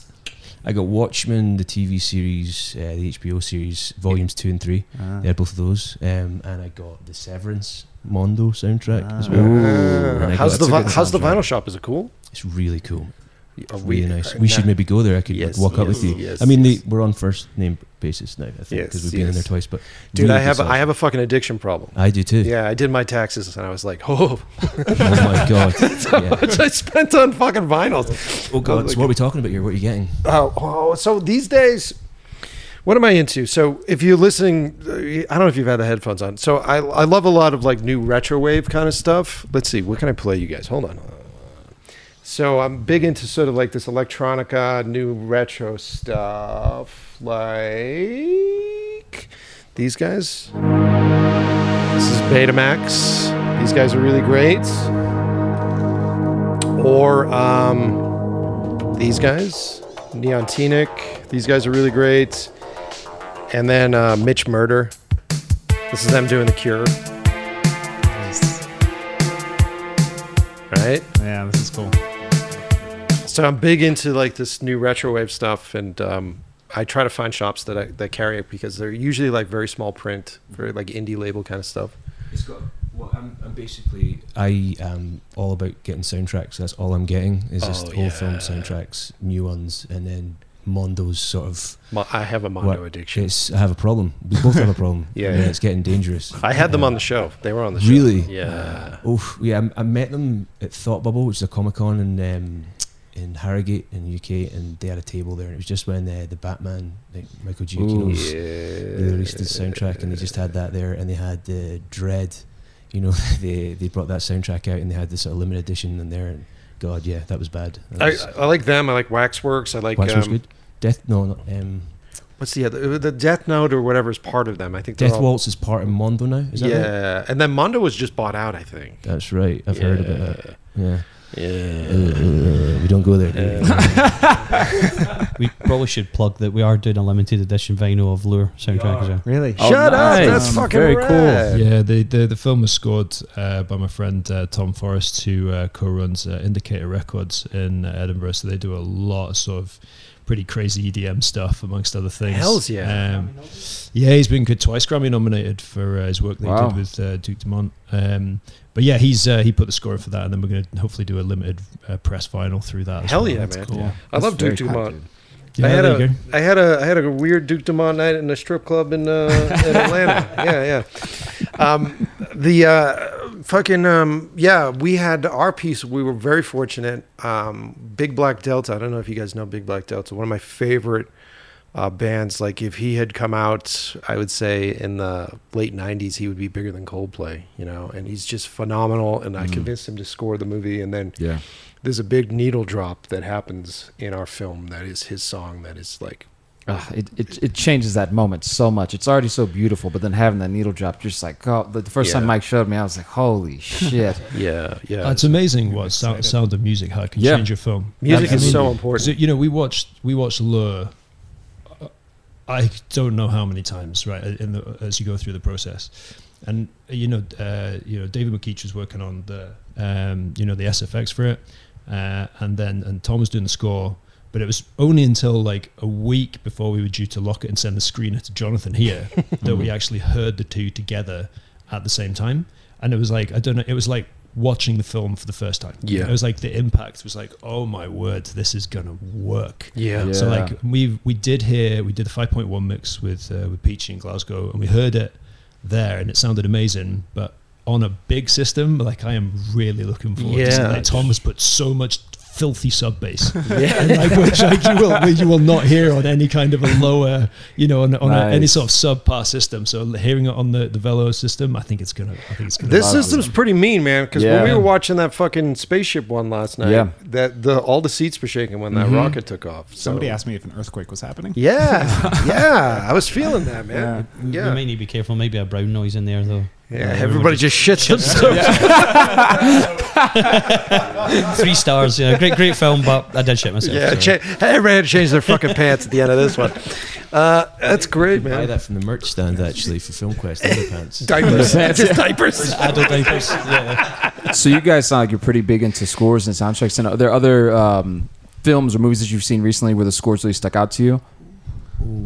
It's like we've been talking a lot about the creator uh, and seeing it, and I'm a huge Hans fan. But just even like listening to the score from the movie after seeing it, it just you it takes you right to those beats Yeah. and th those emotional punches. Man, it's just it's its own world. Yeah. I've been Yeah. listening to the Oppenheimer score. Yes. A lot. Yeah, that's another good Yeah. one. Another really good one. That is good. I haven't seen the creator yet. I It's- know you had it's this in for a treat. cinematographer, It's didn't so you? beautiful. Yeah. I tried not to listen to that one because I was worried there was going to be. Because No, I managed to we- avoid the trailer. I haven't seen. Yeah, we didn't. Do, we Oh. didn't spoil much of it. We Okay. just talked. We just talked about this. You want to talk about weird, wild way to shoot a feature film Yeah. that is loaded with that much like special effects stuff. They basically shot that movie like a drama. Okay. So they went Mm. out on location in Thailand and they shot for like 90 days because it was like an 80 million dollar movie, I think. So they went and shot in Thailand and they he had a tiny fucking crew. He had like a big base camp but a very small sort of shooting crew and it was like, you know, 10 people on the shooting crew and they went and they just shot all like these beautiful dramatic sequences like Ken Watanabe's in it and like we Oh, talked specifically I think it's in the trailer he's like sort of sleeping in a hammock and that whole sequence is just beautifully shot Okay. and then in post production afterwards they were like okay make that a robot make this a robot make that a robot So make that cool. a robot Wow. yeah so I- they were hyper focused on like performance more than they were on Yeah. special effects I have AMC A list, and I kept just walking into creator screenings and then bouncing out just to try to boost that box office. Yeah, dude, like, just yeah, fuck yeah, stuff yeah. like it. Yeah, yeah, Yeah, right When, on, when you listen to my podcast, I'm just like shunning everybody that didn't see it opening weekend because Okay. Mm-hmm. it got beat up by fucking Paw Patrol 2 or whatever the hell. Yeah. Oh God. Yeah, yeah, dude. Is, is it out in the UK? The creator is it out? I don't think it's out yet over in the UK. Um, he's excited about Paw Paw Patrol. Patrol, yeah. when, when's that out? I don't know you were talking about. Um, no, but soundtrack wise, I was really into Arrival. I really liked Mm. that. Yeah, it was Oh, pretty that's a wild. great one too. It was Yeah. pretty wild. But I went through the whole collecting this ones I had when I was a kid, growing up, like the CDs that somehow I got rid of. So like I had like T two, like Terminator, I had Predator, I had um, Grease two, and um, what else did I have? There was a few that's thrown me, um, but I did have Grease two, which I got given recently by Remo for my birthday, which is very nice. No one believes us when we say this, but Grease two is one of the best sequels going. Uh, if you want to have an argument about it, but we probably shouldn't based on all your facial expressions. um, so, but yeah, so I went back and kind of collected all the ones I, I kind of never like I got rid of, and um, and then now just picking up the new ones. But I thought Mm. the Batman was Yeah, fantastic. Yeah, and, yeah. yeah, a lot of just random, really random stuff. I've got some like we get real nerdy because I'm a John Carpenter nerd. Oh, so like I've got the the thing limited edition too. packaging with the double Yeah. with the double discs and the unreleased, and then I got his uh, Escape from New York packaging, and then the Fog, which I love. It's an underrated score. Fog is great. And then um, what was the other one that we got? We also got like another really good fucking vinyl. Big Trouble in Little China is a good one. Yeah. That Oh, one's good. yeah. it's great. one. Oh, Yeah, yeah. yeah. I worked on one of his music videos just because Oh. I like I What? Oh, for him, for him as an artist, music yeah video? Because um, a friend of mine shot it and he was like hey do you want to come volunteer and I was like I get to watch John Carpenter direct cool and he did not direct it but he showed up He was just like beep beep beep bop bop. yeah, and he is so salty, and he like scared everyone on set. They were so intimidated by him, but Really? I loved it. He was so fucking funny. Yeah. Um, and at one point, I was pulling focus to him, and at the time we were still like using a tape measure or something. And uh, I remember he went, "Son, have you ever pulled focus?" And I said, "Yes, but never on someone as beautiful as you." And he went, Ooh, well "Fuck done. off!" And he stormed off set, and we lost track of him for like an hour. You would have been better off going, shut up, asshole. yeah, I should have. yeah. Yeah, yeah, yeah. That- yeah, I great. collect his vinyls too. His vinyls are great, man. He's just brought the second anthology, right? It Yeah, just yeah. came out. Yeah, yeah, And uh, we, I went to see his um, gig in Glasgow where he came over. It was amazing. Really? So good. Seeing him Ah, live. It dude. was unreal. So yeah, got to see him live there. But he's amazing. I just saw an article recently said all he wants to do is play video games. That's Yeah, it. yeah, that was his thing for yeah, him. Yeah. just wants to do video games. Yeah, he Very he cool. uh the last movie he uh, he's doing some new one right now, but the last movie he did was uh Oh god, it had what's her it was Amber Heard in that? Oh yes. yeah. Ward? it- Ward, yeah, and uh Yeah. my buddies uh, the Rasmussen brothers wrote that. Cool. And uh, that was the last one he did which was like yeah, you know, Okay. and so like I'm kind of excited to see his new one. I miss his stuff. I, I was just watching um In the Mouth of Madness the other day. Mm. Yeah. It's on Criterion. Right now, Criterion, by the way, for all you young listeners out there that are bored with your Netflix queue that just consistently feed you cheeseburger shit, uh, you should probably get yourself a Criterion uh, subscription. And they don't sponsor the show. You should, Criterion, but they don't. Um, but right now, they have like a really good um, 90s horror thing going on right now. So I just watched that Mouth of Madness with Sam Neill. Those are you youngins. He was the uh, the hat wearing scientist from Jurassic Park. um, and uh, I just watched, which I had never seen before, Exorcist Three, Yes, which is really fucking good. it is. I had uh, Two's the heretic. Third, the third one's. Did they not bring like the the priest from the first one in the third? He comes in a flashback or something. yeah, he's in the third. Yes. yeah, yeah, he's in the third, and that was the. Uh, what's his name? It was the guy? It's didn't Father play- Karras. No, It's the guy who played Patton or whatever. Who was oh George C. Scott. George C. Scott. Scott's in it. Yeah, of course. and he's great. he In it. is. Yeah, That's crazy. it's a cool movie. If I've you only seen ever it. seen the famous jump scare from it. Oh yeah, yeah, Yeah. yeah, yeah, yeah. And yeah, I'm curious. I don't know. It always struck me as a weird jump scare. I'm curious if, like, in the movie, it's No, so the movie's effective. completely weird Yeah. in such a great way though, and like it's, you, you know what's refreshing about because I was talking to my fiance Gina about this. What was refreshing about it, and she, and she couldn't stand it. She's just like, I don't get it. What's refreshing about it is in our horror world right now, any horror movies that are made sort of have to fit certain formulas. Yeah. and and like it's like okay who you, who's your cast? Make sure they're young make sure they're identifiable put it in a house make sure there's all these fucking rules. And what's really great about movies like this is it follows follows around like a 60 year old cop you know and like if and his his best friend who's like an old priest. Like it's a weird setup with with interesting people. And um it's not an easy in, but once you do go in there, you start to see these guys. And it's very unpredictable, and everything that happens is very unpredictable. And I think that's what makes a good horror movie is unpredictability.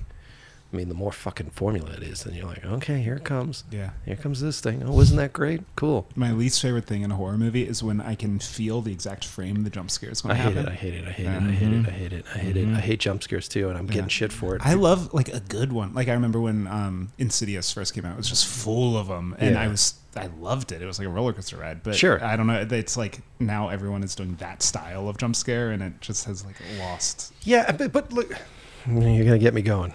So, go. th- th- jump scares are a fucking tool. So when you when you you guys know when you mm-hmm. make a movie, you show up with a toolbox Yeah. and you sit there and you go, mm-hmm. "What do I need right now?" This is like a long thing. This is like a music cue. This is a lack of music. This is a lack of sound design. This is a jump scare. You don't just like, you don't make a fucking cheeseburger and just put cheese, cheese, cheese, cheese, cheese, cheese, cheese, cheese on top of it. You know what I mean? Unless you're doing it for Instagram and no one eats that shit. Mm. We saw a really good one. Um, my girlfriend and I were playing this game, The Quarry. It's uh, it's like this sort of narrative-driven game. It's almost like Yeah, you're just seen that. playing a movie, right? Uh, and there's this bit where you go into the basement of this big campground, and you're getting, you know, the breadcrumbs of like, okay, there's something down here. Something's gonna happen. And they do this like dolly zoom on the guy at the bottom of the stairs of the basement, and there's the light up behind him, and so your eye immediately goes to the top of the stairs, and you're like, here comes the fucking thing. What's gonna come from the top of the stairs? And something tackles him from the side. And you don't see that shit coming at all because you're thinking it's gonna be the top of the stairs. That's where the thing is gonna be at. And I thought, what an effective way to do it because yeah, it's the jump scare, but they made us look the other way. And I thought, wow, that was fucking brilliant because you didn't think it was gonna come from anywhere else but that. It's the misdirect. Yeah, it was it was so well done. It scared the fuck out of me. Video games That a are great doing job. really well for some scares. Mm-hmm. I mean, Yeah. there was a few in The Last of Us. Oh too, yeah. that were like there was that was intense, but a lot of that like the score for if we're going back to score, Yeah. Yeah. Yeah, one yeah. and two phenomenal. Absolutely. Gustavo Santaolalla Yeah. and I think it's uh I forget the other kid's name on the second one.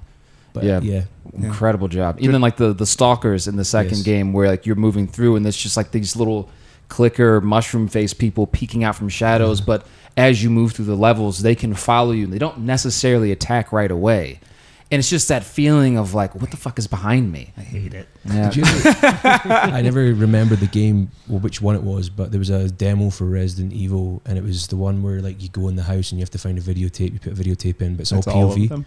it's like it's, it was a weird, but you're playing it as Mm. POV, and it was one of the most terrifying things because it's like you're watching what happened to the person before that went in, and you have to keep going. Mm. It's like, oh, now you have to go down these stairs into a well. I'm like, I'm not doing that. I'm doing. Right. Why would we do Yeah. this? And you Yeah. put a tape in, and there's a guy in the same room that was there before, and it's playing back to you. And it's like, I was in this room, then someone attacks them, and you turn around, and a shadow goes. But it's all with a POV thing, so your eyes Right. Yeah. are turning. Right. You're constantly like this, and you've got the torch.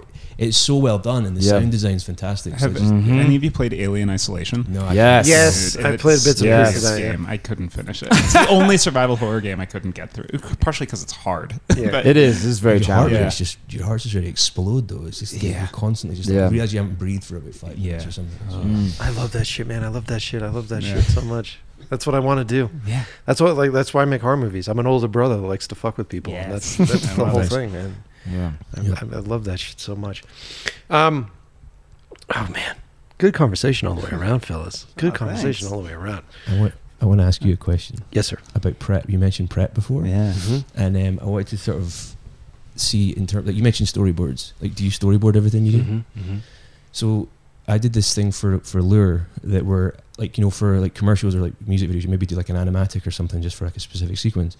I wanted us to try one for like the whole film. So do the whole film as an animatic, record the dialogue, do sound effects, do music. Do you ever have you ever done anything? Like? Because we were just more of an experiment really for us.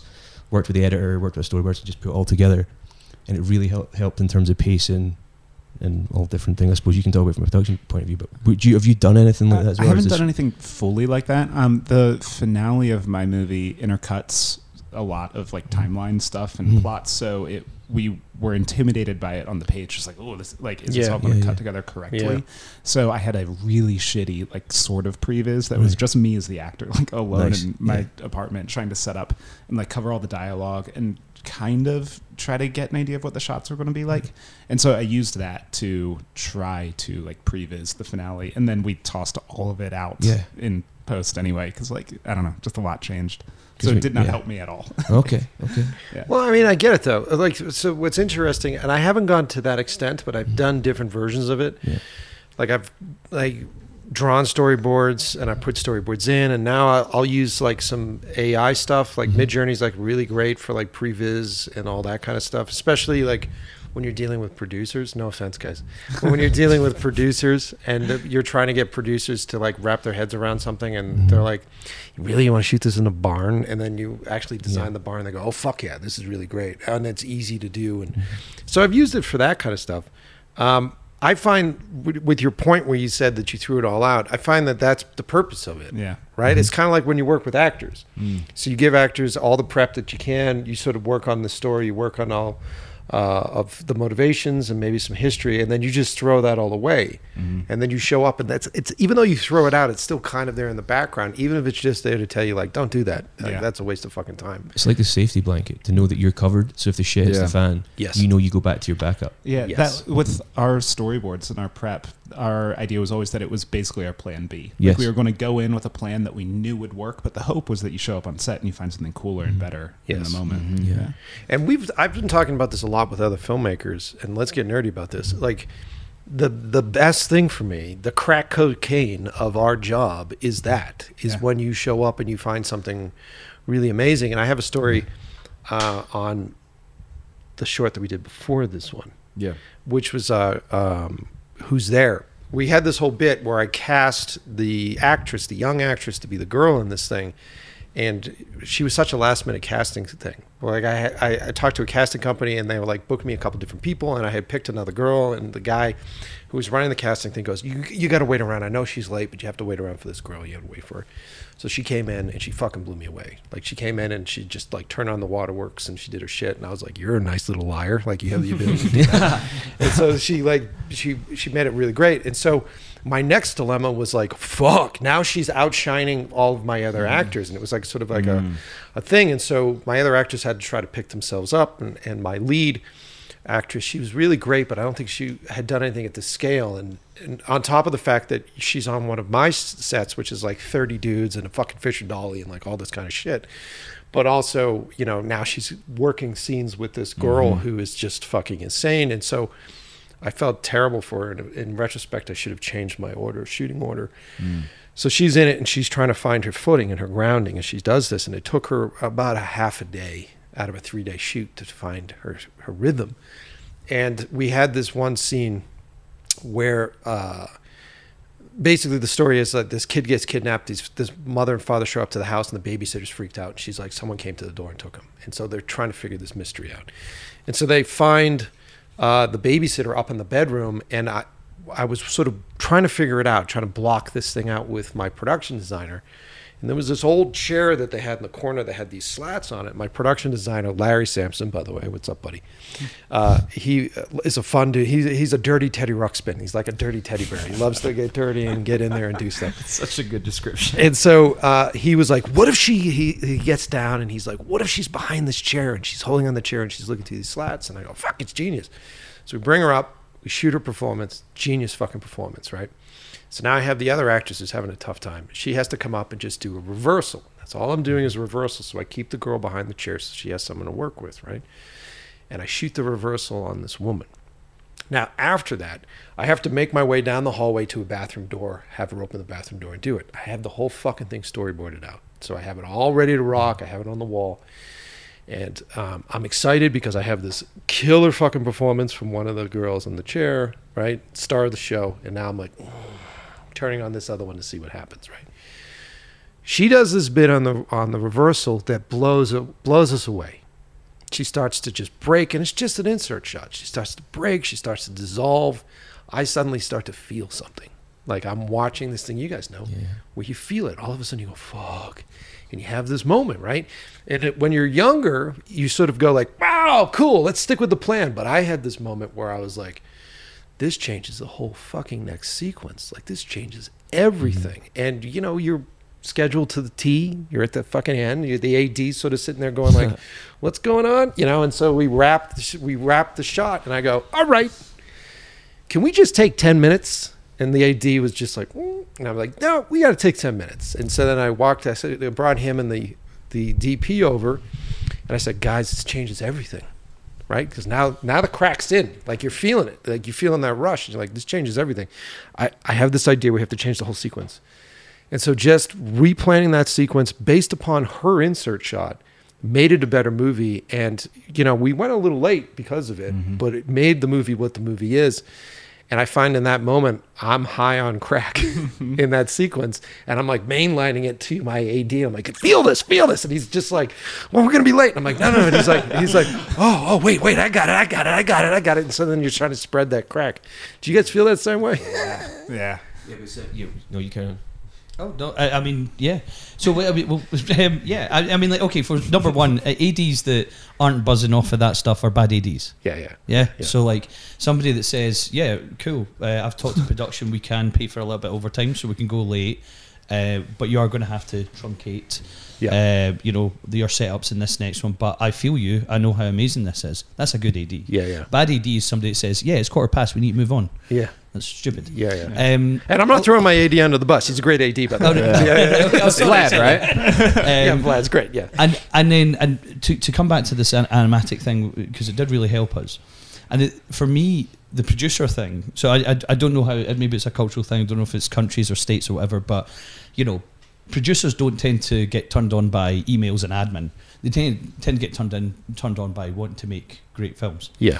and the difference for me that it's not about saying uh, producers aren't um, creative enough to come pre-visualize something it's about understanding what's in your head That's yes. I should have been more specific so about that. Yes. it's not saying it's not I, I mean I, I've pictured this script a million times when I'm producing it but what's in Dave's head a bit you know so he can you can communicate a lot just through talking I think we've got a very good shorthand now all of us which is really great Mhm. um, but that animatic proved it. And if it mm-hmm. wasn't for that, we went right. Okay, we are seeing the same film here, almost Yes. shot for shot. And mm. actually, it also did help with the AD thing as well because it meant that we knew we knew we didn't have, we only had three days to shoot it, and we we knew we didn't have enough time to do all the setups we wanted to do. Yep. But we were we were able to work from the animatic and say, well, hang on, that is basically this shot. So let's consolidate these setups. Yes. Yes. It really helped from that. But sorry, I don't know if that answered your question, but I do buzz off of Yeah. see what you said. That Yeah, yeah. example, Yeah. love that Yeah. it's good to have a plan A to know that it's achievable. But Yeah. if you say, no, wait, wait, wait, this is going to change the film and make it so much better, well, let's adapt. Yeah. And actually, what's great about the uh, the ability to adapt as produce on-set producer, AD, whatever, is I I buzz off of working with directors who see it as an opportunity.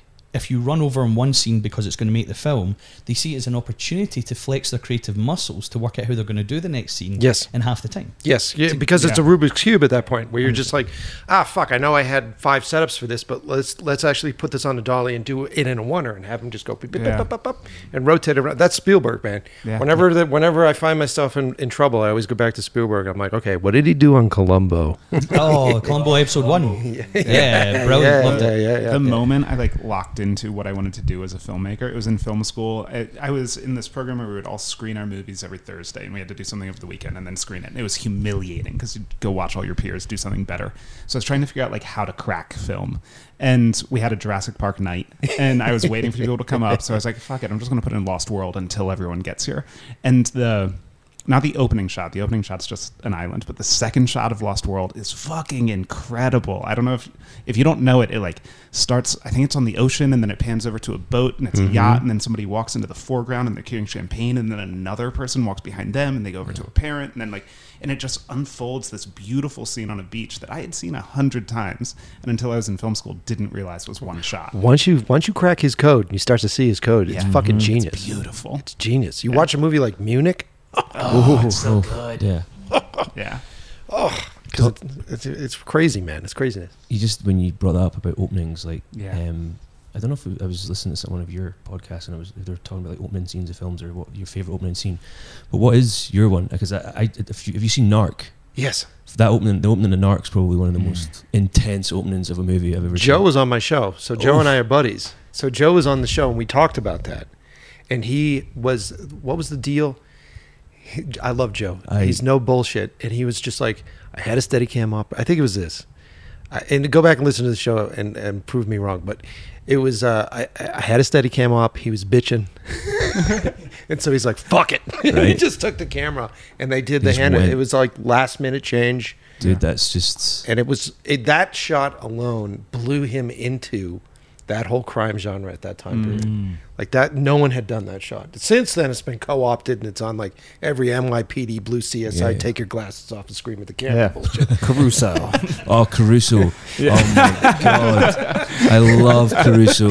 Yeah, oh I love that he's made such a shtick out of it that it's like it initially feels like okay, guy, but he's he's got it so well. You're like, nah, that's his thing, man. I love that. You wait for it, and you're like, yeah, take There your glasses is. off. Have you Yeah. seen the supercuts of it? Yes, Yes. yes. So the supercuts are phenomenal. But there's, Yeah. I, me and like uh, it's like we've seen the, sh- the Sean Bean supercut of him saying "bastard" from the TV show Sharpe. Have seen that? That's phenomenal. It's just like him saying "bastards" for about eighteen minutes. But um, anyway, um, Caruso. But like the, there's a clip and. Me and my sister used to watch like CSI like when we were growing up, and uh, there's one scene where you know how they do the opening, they find the body, and then Mhm. it's like what? Yeah, he says his line, it goes wild. And there's like, they walk into a room and it's him and his buddy Frank. And like Frank's in the corner and it's like there's a naked body in the bed and his ass is in the air. And uh, Frank comes up and just goes, "There there was Horatio, there was no forced entry. And he just looks down and just at the body and goes, I wouldn't say that, Frank. And then puts the glass and I was like, what? and uh, I remember, I remember turning around like, did that happen? and it's kind of been so many years now that I'm thinking, did I make this up, or is it actually CSI Miami? You know, Horatio Caine, phenomenal. But yeah, I love Dave Caruso. Dave Caruso, David Caruso. But um, no, yeah, first name terms. But no, like Joe Carnahan, I think he's he's he's awesome. I think Narcs was like He's legendary, man. He's legendary. He's a, a, a great guy. If you haven't heard my episode with him, Um, you should yeah. totally listen to it. The That's two of us get crazy. Um, and um, he's he's doing really great work. Like the Grey, the Grey. is I was to amazing. say. Mhm. Um, and I've seen some of I've seen some of his new stuff. I don't know if I'm allowed to say that, but I've seen some of his new stuff, and it's f- fantastic. I'm Like, right in thinking that he was involved with the pilot of the Lethal Weapon series that came out. Oh, I don't know if he was. I think was he, directed the pilot and he was involved in the show. I'm sure. I might have that completely wrong. Because I know he did Blacklist. So he was Uh-huh. doing the Blacklist show with uh, what's his name? Who James was Spader. Spader? Yeah, he did Blacklist. I don't know. Maybe. I might be wrong. I, I mean, I have to check this because I want to get wrong. But um, that Lethal Weapon TV series, I think, ended up stopping. But the first series was. I'm a big Lethal Weapon fan. So when, I heard too. there's a- Yeah. when I heard there's a TV show, I was like, I am dodging this. But Yeah. the guy Clayne Crawford who played um, Riggs is phenomenal. And yeah, he's Really? great. He was also fucking Solo in uh, Han Solo and Solo. Isn't that the Mm, same it's guy? Not the same. No, No, it's no, no, different Oh. I thought it was the different same guy. guy. That's uh, Hayden I- Heidenreich. Holden Holden, yeah. Yeah. Sorry. Yeah, You- love him. Oh, I fucked that up. I always thought that was the same the same person. It's um, yeah, you should check out the first series because he actually takes a spin on Riggs. It's pretty good. So it's worth Really? checking out. Yeah. I got real Oh, nerdy one day because I was watching Lethal Weapon stuff, and you know, we moved. I moved to Los Angeles from Boston like five months before COVID, Mm. and so you know, there's still a lot of like really cool stuff when you go there, and you're like, ah, something was shot here. And so, I ride my bike every morning, and it just occurred to me I was uh, watching the first Lethal Weapon after they shoot the guys in the pool. And they sort of do this sort of helicopter shot where they're driving away, and uh, the, like I saw the street, and I go, "That's where I ride my bike." I'm like, I'm in Lethal Weapon. Fuck yes. so I get real nerdy about. I love those movies, They're man. great. There's- It's also really cool too. Like you talked about shorthand earlier, like when you're working with the filmmaker director, where you have such similar taste, or we watch a lot of the same shit, or Michael tell me, "Oh, you should, this movie's great. You should check this out." And then we get on the set, and you have this sort of like quiet, this code, the shorthand. Like we were doing a, a, a bit for Come Home, um, and one of the scenes, it's, it's an emotional beat, and I was like.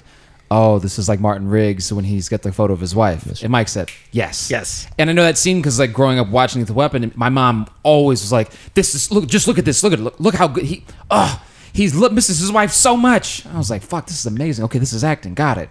So then fast forward all the way to here, and we have that moment. I, I know exactly what Mike's looking for, and it's from that thing of like just hanging out, talking about movies, shooting the shit, and watching stuff together, and you know just chatting about what did you like, what do you like, and you know oh, with this opening sequence or this beat here, this performance. In that moment, you can right then go, "Know exactly what you want. Got it. Let's do it." Can I can I ask you a question actually Yeah, just from that acting point of view? Because I said something earlier which I, you know, depending what hat I'm wearing, what job role I'm doing, Mhm. I would consider actually offensive in the sense that we were talking about shooting 16 pages in one Yeah, day yeah. and saying we actually need to limit where the characters can go, where the actors Mm. can go, and pre-block this Mhm. because otherwise we're not going to get it shot. Would you prefer more input once you're in character and in the space for the first time? Would you prefer more input as an actor into what your act, what your character can do freedom-wise, and how they express themselves in that scene, but less takes, or would you prefer being able to be limited where you can go Mhm. and just be directed? No, you have to do this, Yeah. but we'll give you more takes to get it the way you want to get it. That's a great question. I think the what I've always found is a, a really comfortable approach is sort of, and this goes back to as the actor, you have a lot of homework that needs to be done well before you walk on set, right? Like, I need to know this character front and back, not only their life before this short happens, but even in the specific scene right? Like, what am I coming from when I walk into this room? Mm-hmm. Or the short is starting, we're, we're going over onto you. That's the first time we're seeing you, but I need to know everything that's been going on for me prior to that, right? Where I'm going, what the objectives are, all, all this homework and stuff, right? Uta Hagen's nine questions, like, you need to have all that in you. And then the dialogue in you so well that wherever the fuck this goes, I can take it there. It doesn't matter because I know it so well now and then the opportunity if you've done all that homework then earning the opportunity for the director or producer ad to allow you to go can i just get one can let me just get one initially and just kind of see like wh- what where it takes me naturally. And then from there going okay so this is where uh, I, I did this line and I, yesterday we were talking about uh, as an example like if, I, if the scene is um, i'm talking uh, i've just gone through a custody thing with my partner and i don't think i'm going to get the kids and i'm coming up the stairs with this moment to come sit down here and maybe have my whiskey and now that scene is coming in, sit down, have the drink, whatever that emotion looks like. But what if I come in and I see these video games over here and then I hadn't thought about it, but I think like, oh man, maybe I played video games with my kid a lot and it suddenly moves me and I want to go over there and play that. That's a totally different scene now from sitting down and having the emotion going over and playing that game and having the emotion happen there. It's different for the audience, it's different for the actor. And having that freedom to just that very first one, let me just see where it takes me. And then lead me from there.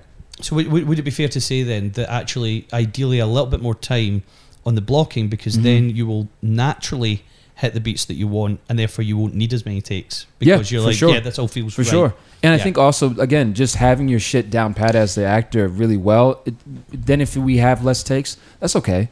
I think I think the only time to, to defend the, the the thing that I said earlier, I think the only time we use it is one when we're desperate, but Mm. also when we have to limit it because we're not going to be able to flip the room Yeah. and light twice. Mm-hmm. Well, let me chime in on this too. What, mm-hmm. What's interesting, and you guys can chime in on this as directors. What I find that when I put something down on page, or if I have something on a plan, it's completely fucking flat.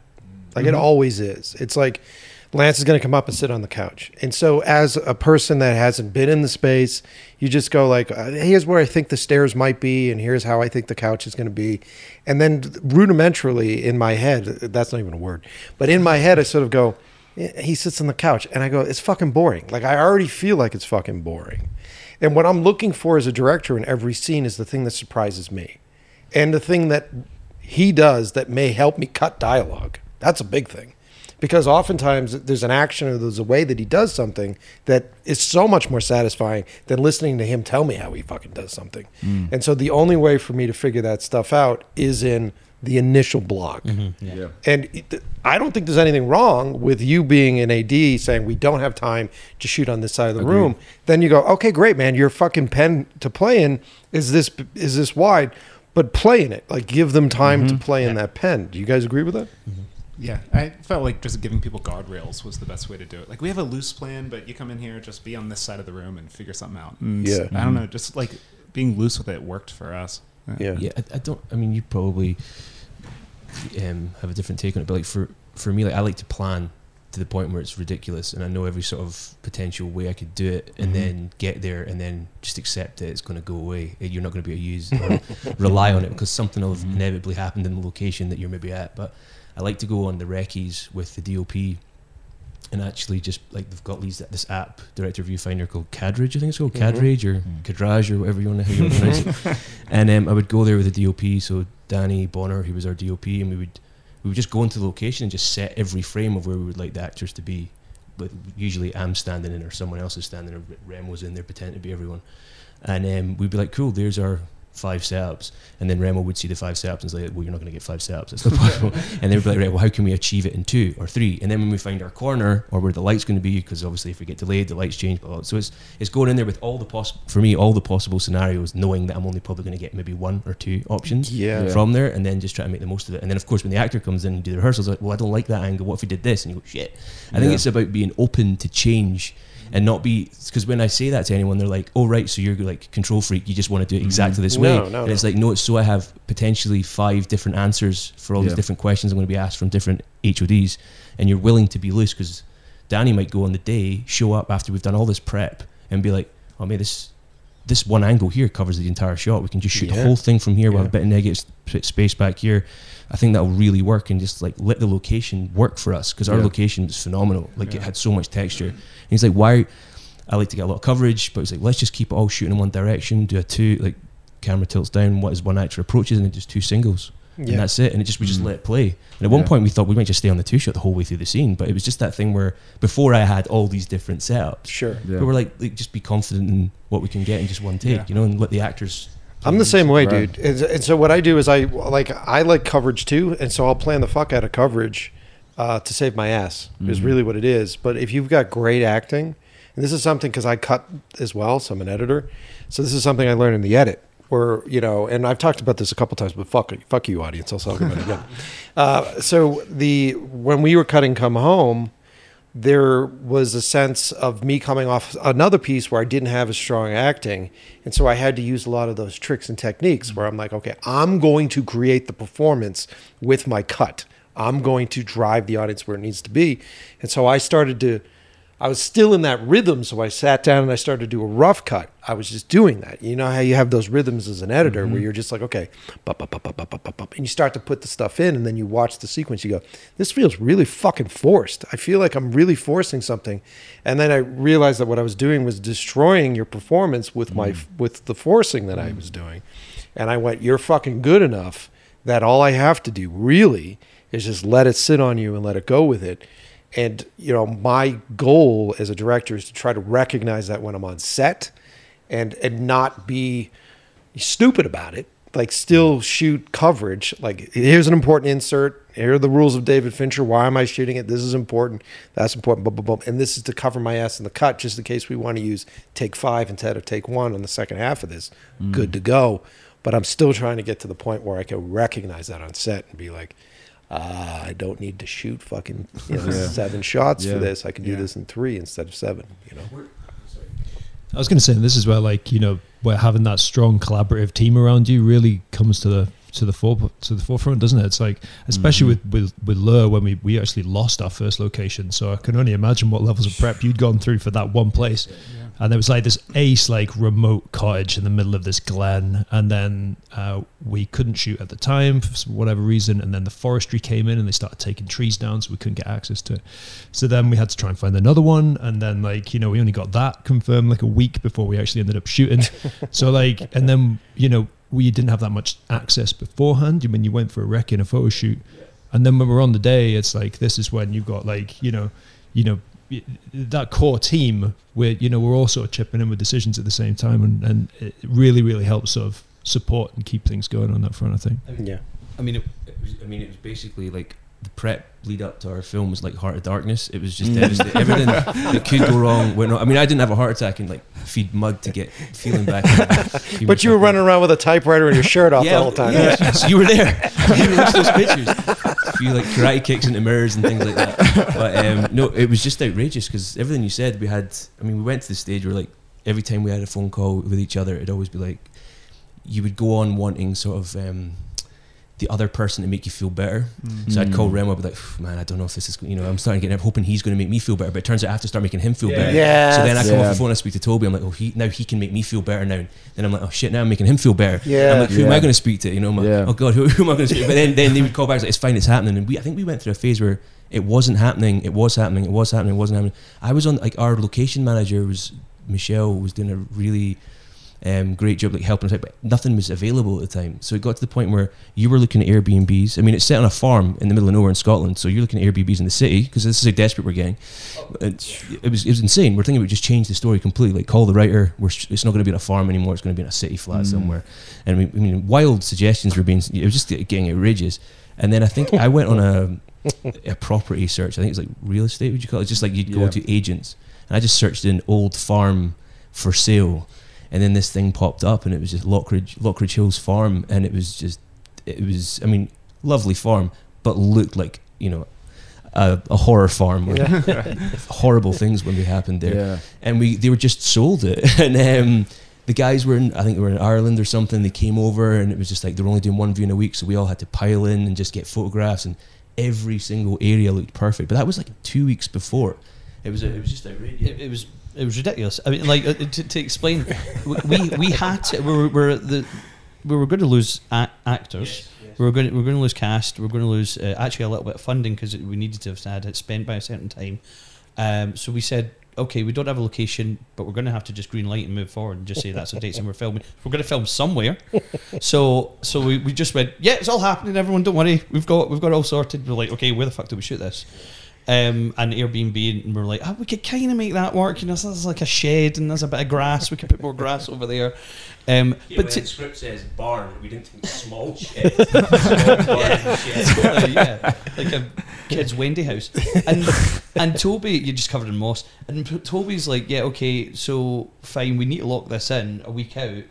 I was like, well, none of us have seen it, um, and I'm I'm on another shoot at this point, so it's like, okay, just said the director of photography. He was the oh, he reckoned it. Oh, you're right. The DOP. This was ridiculous. like the DOP just went. Right, yeah, we can shoot here. Cool, fine. No, produ- no producer seen it. No AD seen it. We're like, cool, good enough for us, Danny. Thanks. That's outrageous. Yeah, because so I was in I was in Lithuania, and there was basically this. There was no. I was in the middle of a sort of forest that a friend. You know, it was, it was just like house, and he was on the location at Lockridge Hills. We had no signal, and he called me, and he was like, "I'm doing a video walkthrough," and he's walking through with his camera. and The signal's awful, and he's, he's walking through. He's like, "That's a perfect. That's a great. That's a good kill room there. Oh, there's the owner there. That's brilliant." And he's like chatting. Like the owner's following him around. He's like, "Oh yeah, look at that. There's like." Bird shit on the window there. We could film that. That looks really good for the texture as well. And I was like, this guy's trying to sell this place, or he sold it. But it was like, that's how we made the decision. And then I called you and said, yeah, we've got the location. And then yeah, and then basically, yeah, Yeah, my d- phone died. Yeah, basically the phone it just like freeze framed on a sheep, and Dave was like, "Yeah, we'll do it. We'll do it there. We'll do it. It's fine. It's okay." And I- then that was Dave making us feel better. It's like, "Yeah, yeah, I've seen it all. Definitely, we can definitely make it work." And then turned up, and Dave's like, "Right, I need to scope this place out." So- so- I got to explain to the audience who can't see you guys. You have to understand, like looking at you guys, it's like I feel like I'm looking at dudes that almost got hit by a car and they survived. It. I, oh man, honestly, how how many times? Because like obviously, like you know, uh, you know, Dave's lecturer and working on other stuff. Like Rem was constantly working on other stuff. Like, uh, and I'm I'm running uh, Heho, which is like a promo uh, a video agency as well. And like, so all our meetings are like in the evening, and like the amount of curveballs that came by us, we we literally had many conversations. You're like. Is the universe telling us not to make this film? Because like we have literally had everything thrown at us. There's a new thing every time. Even getting here, yeah. you know, we had that, and it's like, what? It's is there a higher force telling us that something bad is going to happen to us all if we carry on making mm, this yeah, film? yeah. But actually, now that we're here and now it's running, now we're like, nah, we It we if we can take all that on and still be here, then That's the shit, man. Yeah. And to make you guys feel better, it happens on every fucking movie. like, You just sort of hit a point where you feel like, it, like there's. I say this all the time. My favorite time to be a director is when I call action because the rest of the world has to shut the fuck up. And as soon as you call cut, then everybody comes in. The guy's trying to kick us out. That's happening. Yeah. And then you're like, can I just call action again and have all that go away for a little while? Yeah. And it's, Yeah, those parameters sometimes feel good. Like listening between what you're saying with like uh, rhythm and then execution, it made me think about um, when we go into the to shoot come home and you're in the shed and I sit down and we're like packing everything in and I go, "Fuck, I can't go anywhere." yeah, yeah. We, we and locked then you in. We yeah, locked you in. and then I go, okay, so the the little tool, the rhythm I have of like I don't know, move around a little bit and like get my body, can't do that shit. Well, now this means I got to find something different. Well, that's kind of exciting because then okay, this could be a different performance than what I usually do. Okay, cool. And I think sometimes uh, uh, when we're, we're making a piece, like having those parameters, running into the oh fuck, we lost a house, we got to find something else, or oh, fuck, well, I can't move anywhere. Like those things sometimes end up being great gifts that you don't realize till later on. They're like, man, this really shifted things in a way that actually was better off and better for it. Yeah. We've got a scene in my movie. It's like five minutes in. It's a like very complicated sort of a oner, but there's a lot of like hidden whips. Um, three actors all blocked around each other, and a lot of people like it. Like it's a scene that works. When we did screenings, people would perk up at it. But that day, um, it was supposed to be four actors, and one of our actors at the last second got cast in a Tyler Perry show, and was like, "Sorry, it's big. I gotta go."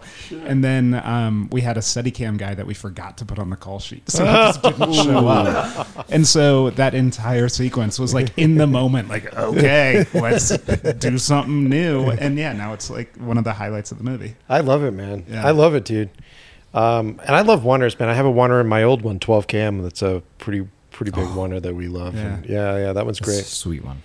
Um, yeah. the other thing that I found fascinating about what we did on Come Home, So when we started this project, we it was a direct response to uh, us basically being depressed, right? Mm. Because everything that was going on, and we had a feature film that was about to be greenlit, and all that fucking went away, like fucking months of work, you mm-hmm. know. So that went away, and it was just that moment where like I physically got a therapist to deal with all the shit that was going on with our business because our business can really suck.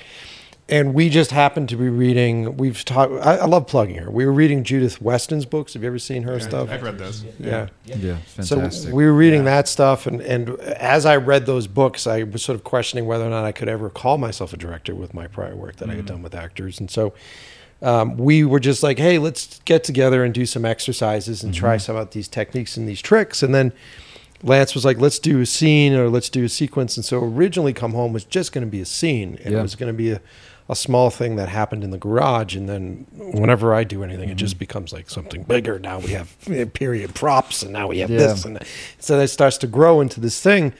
And I really hadn't sort of processed it as being a, a proper film because it was always just going to be like you, me, we'll get Yeah, what's his nuts to shoot come some in shit and have a good time, make something. we'll do something. better. And so um, I was like, all right, cool. I'm going to shoot it. I'll direct it, and we'll go through this whole process. And it's been a while since I had shot. And so I said, all right, cool. I'm going to do it on sticks because I'm shooting it. I'm not, I don't have a crew. It's a very tight space. So then I went and got the anamorphic lenses, and I go, man, I wish I had a slider. So now I got a fucking slider. Now I got a slider that's coming in, right?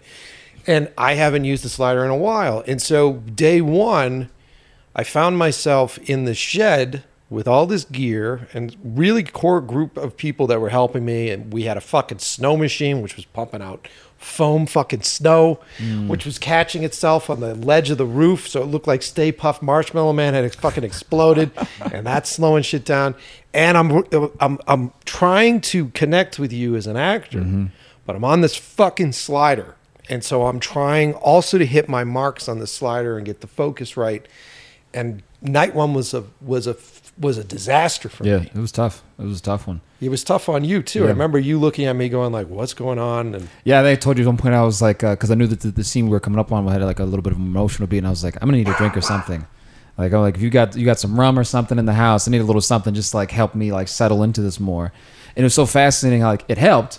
But then like the next days, once we got into it, and we had uh we were able to I, connect yeah, more. yeah, I ended up getting a camera operator in, and I started to peel back on the amount of things that I was doing, and I was able to direct, and I was able to be Mhm. present, and that really sh- shifted the movie. But it's this whole moment of like an ego check where you're sort of sitting Mhm. there going.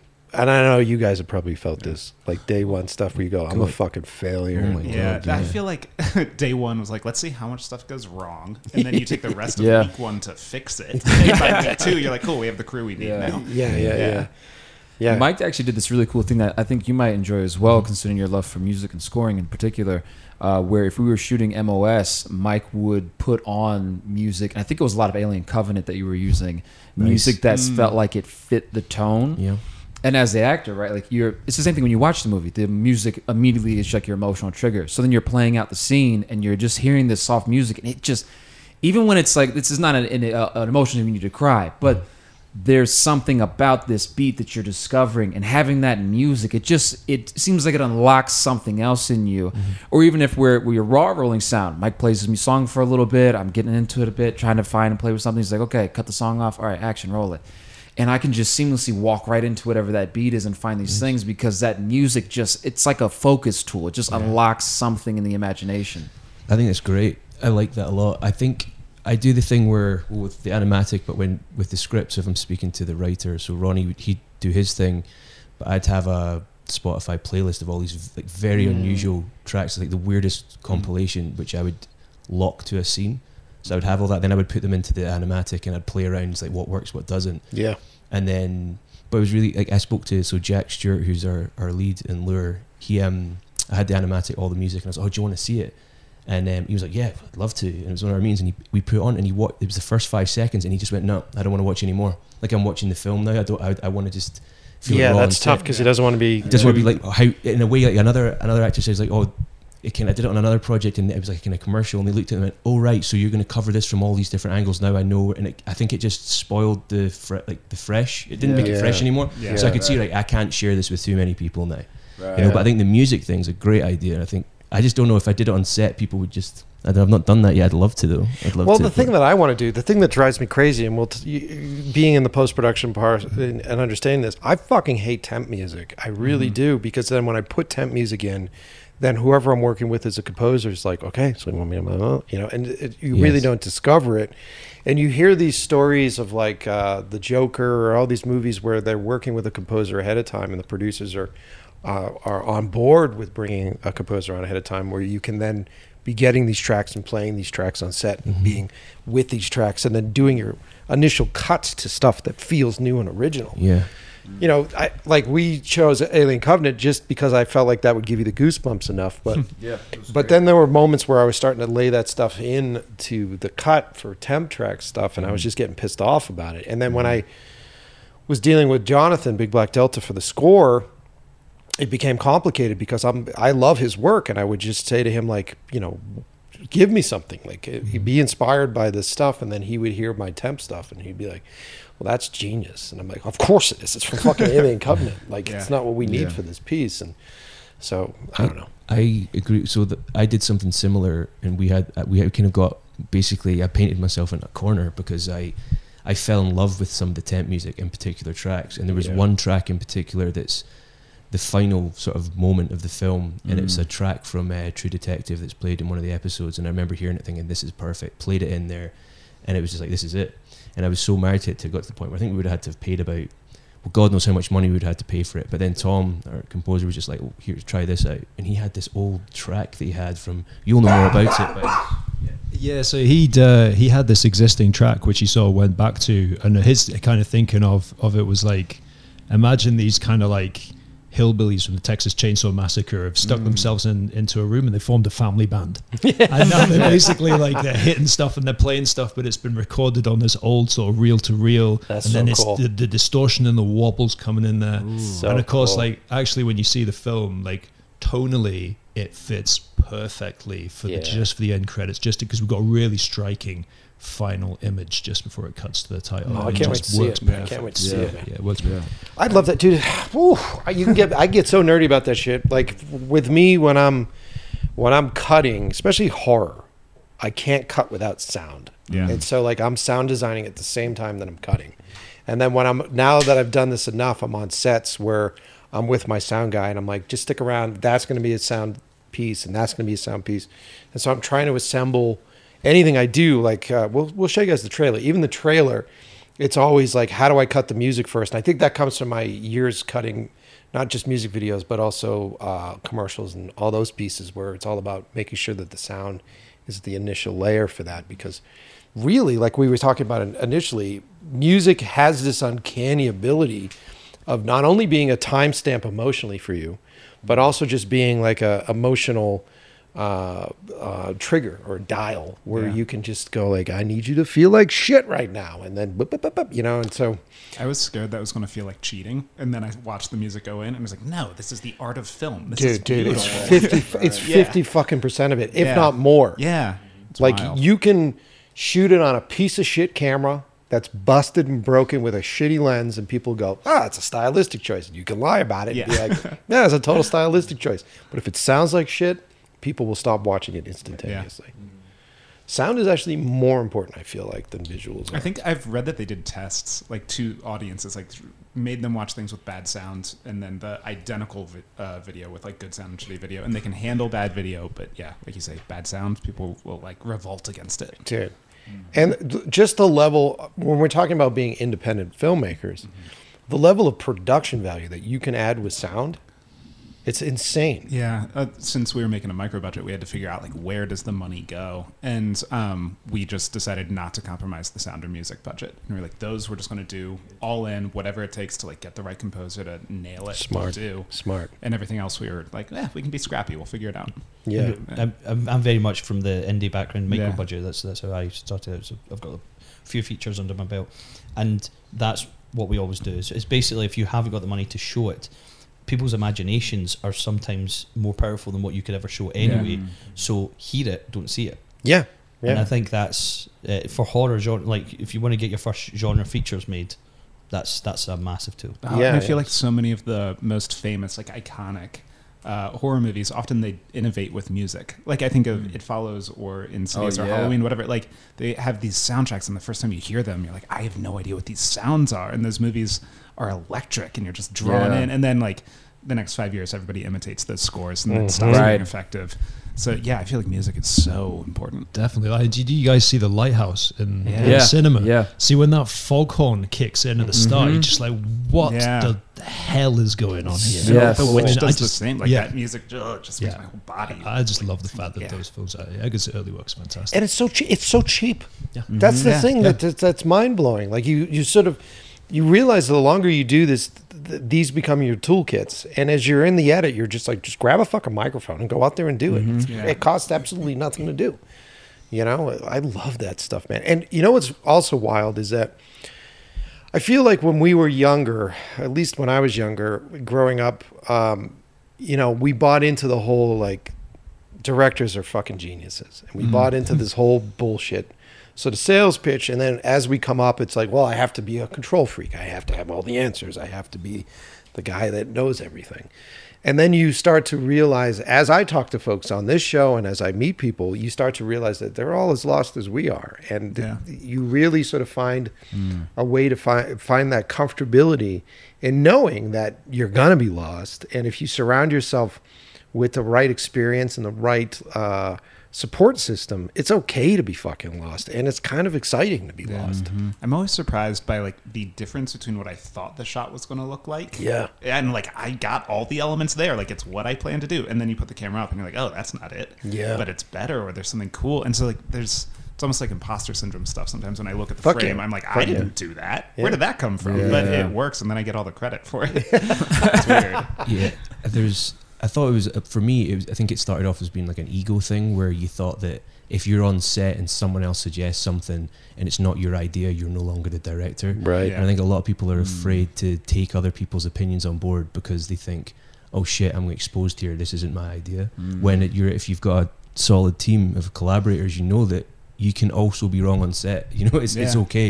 And Yeah. you shouldn't panic. It's like if the dop says or the first is like what if you shot from over here? You get all that coverage in one setup and you go yeah cool you're right we should do it you don't turn away in the shadows and go oh my god i've been exposed i'm not a director and i think Yeah. when you start out early that that feel it takes a while for that to go away Yes. for you to feel like i'm open to this sort of thing Mm. some people kind of aren't and it becomes this sort of dictatorship thing. Yeah. What happens is it develops even more, right? So you have that initial where you're just like, I'm supposed to have all these answers. yeah But then it, it, it once once I started, I've talked about this before. I did a music video years ago for a big band, and it was going completely terribly. Right. And it was like everything was falling apart. The uh, label cut our budget, bunch of assholes cut our fucking budget, and the day was just going to shit. And my production designer and I weren't communicating, and so I would show up and. He would paint something black that was supposed to be white.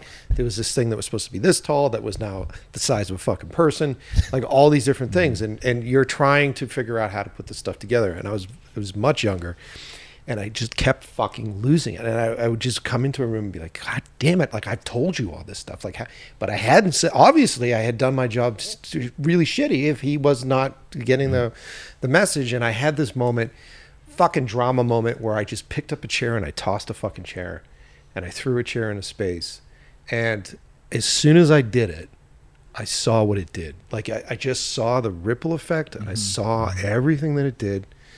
And I had like this. It was like one of the most humbling moments I've ever had in my career, Yeah. where I just sort of looked around and I went, "I'm the asshole," and like I fucked this whole thing up. And why did I fuck it up? It's not because I didn't do my homework, because I did my homework, I did all my shit, but I fucked it up because I didn't let the people around me do the job the right way. I didn't uh, allow the people around me um, to uh, fix my mistakes and do my stuff. I didn't empower them to do the right thing. And so once I hit that point where I go, actually, it's not a sign of weakness for me to be, I don't know what's going on. And then it develops even further where now you start to get gray hair, you get a long beard, people start to think you've been around for a little while. And now it's it's almost like this sign of like wisdom where you're in mm. that space and you're like, I really don't know what we're doing today. So, what do you guys think? And then people start to chime in, and then while they're chiming in, suddenly they're more involved and they're getting fired up, and they're mm. and then it becomes Everyone's invested. Family. Yeah, it Yeah. becomes this family thing, you know. You've also, I mean, we talk about the importance of prep, Yep. Um, and something you can leverage again on micro budgets is if you can find some people who do it for free. I we are producers that pay for prep though, by the way. Nice, Um, nice, Just nice. based on your previous.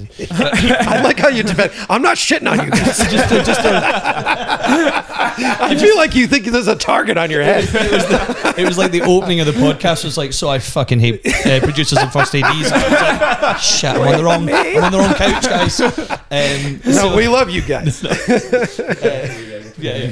But no, I, I think I think it's the, the you've only got so much time. Yeah. Do you know what I mean? Like, I mean, your hope is probably doing quite a few shoots a year, ideally. You Yeah, know, there's maybe lucky, one yeah, yeah. one feature that's your your baby that year, but you know, you've only got so much time. So, you know, funnily enough, the production designer came up with a really good idea for production design. you know, you know, I didn't have mm-hmm. to direct every single thing. Yeah, yeah. The heads of departments are, are professionals for a reason, and and and then that comes back around because you were saying.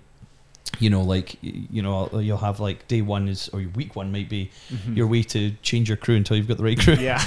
and that mm. that really much for us is is, is the value of saying right I trust this crew Yeah. I mean like if we, Yeah. we we've worked with a crew now three gigs in a row that can pull off 16 pages if we have to that can come up with those collaborative Yeah. ideas that will get it made and get it Yeah. made to decent quality you know Mm-hmm. so so now we can just relax and we can say well okay I have this amount of time I'm going to focus just on this in prep for this time Yeah. and the, the I know the rest is ta- getting taken care of and I think that's that's quite key Yeah. I started to feel like the first like ten years of a film career, basically, it's like not just you know like making shorts and shorter things to get the filmmaking chops, but also to meet your collaborators and to figure Yeah. out the good Yes. people. Yes. So that when mm. you go have the big project, you're like, cool, I already have it locked in. I'm just going to make a few calls and we're good to go. Yes. Yeah, you have you, you you work together, you drink together, you die together. Yeah. You know, it, it, the family the family thing is is the right way to put it.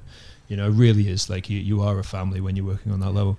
And like you know, although to us sins we are producers, uh, we are Please don't We stop are- with that. Please keep going. Run it, we, run it, we run it. are also. Uh, All right, now I'm getting pissed. You guys could suck a dick. you know, I do. I do also. I, I do also direct as well. Like uh, I work in docs and I work in promo as well. Mm. And uh, when it comes to like, you know, right when the the ideas are getting born, you know, Dave's working with Ronnie, and then the script comes into us, and then we three work together to to to tweak the script and look at the story, and we're all working towards the same role. So like, you know, the, the- we're very in on the creative, you know, because then you, you, you- we're all so invested in, in the art form and the direction, and the story, and the tone, and where it's going to go. Yeah. And then w- knowing the people that you've got around you, then when you get into a scene, you walk into a room and I'm like, holy shit, what has Gail, the production designer, done to this It's room? amazing. It's amazing. It's like mm-hmm. this is awesome, right? Yeah. Where do we go from here? And then suddenly you just off on one. So actually, like you know, we we were talking about how much the process of getting to the first day of the shoot was crazy difficult. yeah. Actually, the three days on set went without a hitch. Yeah. Like we moved so quickly and so well, and like the the the I'm getting goosebumps now thinking about that last sort of 15 minutes. I mean, we ran over by 15 minutes, just 15 minutes, but like everyone was so invested in it, and we had this last shot to do. And as soon as we hit that final slate, like the buzz that rippled through that crew, mm-hmm. It's like best. we were just high on Yeah. nailing it. We knew we'd got something special in the can. Everyone was elated. You know, uh, Bobby uh, Rainsbury, who played uh, uh, uh, the one of the characters today, and you know, she her character is sinister. Hmm. Like she, ch- as soon as that thing came down, the smile that erupted on her face. You know, I'm very used to watching Yeah. her being like pretty scary, uh, and then suddenly she just like totally opens up with this glow, and it's like you can just you can just see, you can just sense it. It was a great moment. Ah, dude, those are. Weird thing that happened on my set where like because so many people on the crew have no idea what they're making right they just show up for a day of work.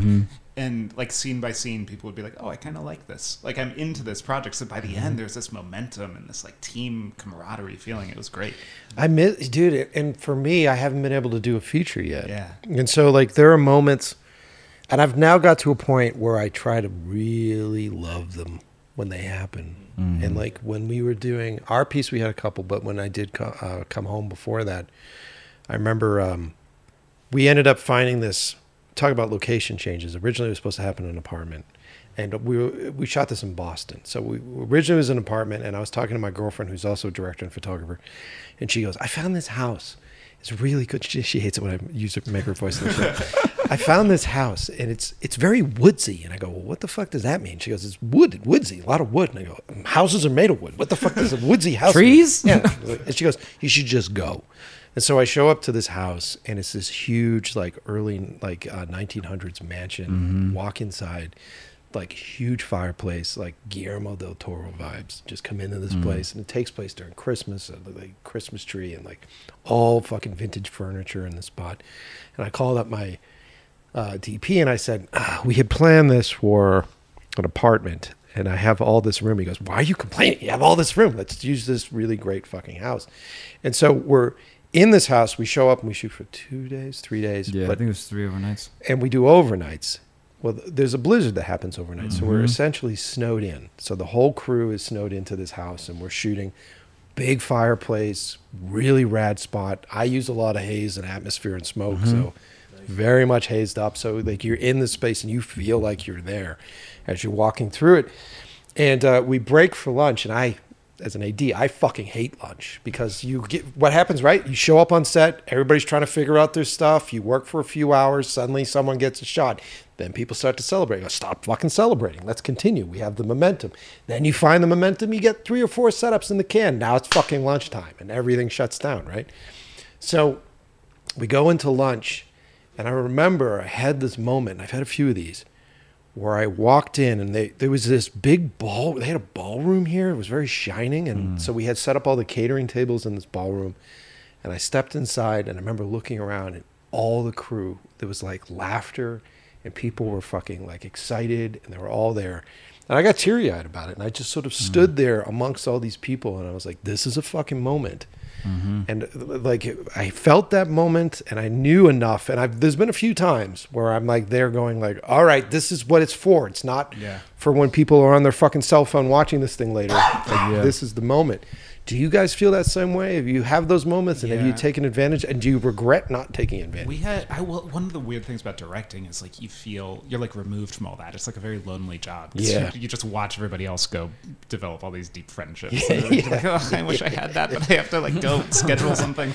Um, but there was a moment on my movie, and it's it's so mundane it's going to be kind of boring. But on our last day of the shoot, um, the actress had to walk down an alleyway, and I just watched and like she and the boom op were just cracking each other up, and then the AC was getting in, and he's like, "Oh, you got a little schmutz in your face or whatever," and it was just like three people who don't like those roles don't normally hang out. Yeah, yeah. And on short films, like I'd only ever done stuff that was one or two days, and like you just can't get to that space. you wish you do you're like fuck Yeah, how but come on I a feature, when you've spent like a month together, like just all the most random relationships pop up and weird friendships, and like that same guy, the boom bop, was at our last festival, and he came up and did the Q and A with us because we were like, "Yeah, man, like you're a part of the family. Come Yeah, on!" yeah. And so, yeah, I don't know, it's just cool. I Yeah. wish I said when we were at that moment on our short, and I was just standing there with my and my cinematographer came over and he goes, "Can we do this for another three weeks?" Yeah, And I was like, "Man, how do we do this for another three weeks?" Yeah. yeah.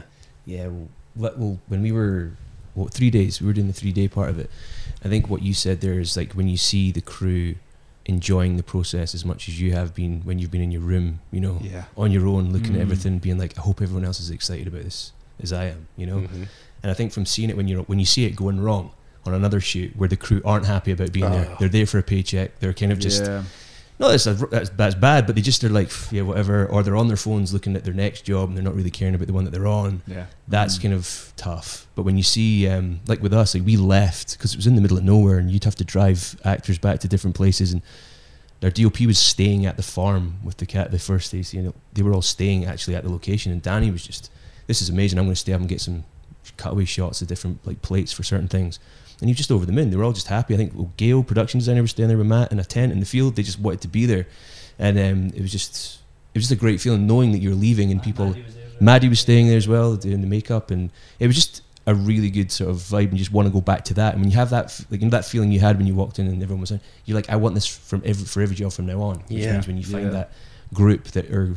It sounds a bit drama. It's like go to war with you, but you kind of feel like you're going to It's- battle. it It's, is it's a war, bit- yeah. Not that we're, you know, that, but it's just, uh, um, yeah, it's just that feeling when it clicks. When it clicks and you've got it right, you're like, you don't want to change it again. You want to sort of stay with that team. Yeah. So- And, and there was I had two favorite parts on the lure shoot, and one was filming and one was not filming. And the, the filming one I won't spoil it because it's near the end. But there was a, a, a sequence we got in a oner, and you know it was like chest bumps. You know it was like oh, this is it, this is the one. Like, We've got this. Come on, let's move. Uh, which was great.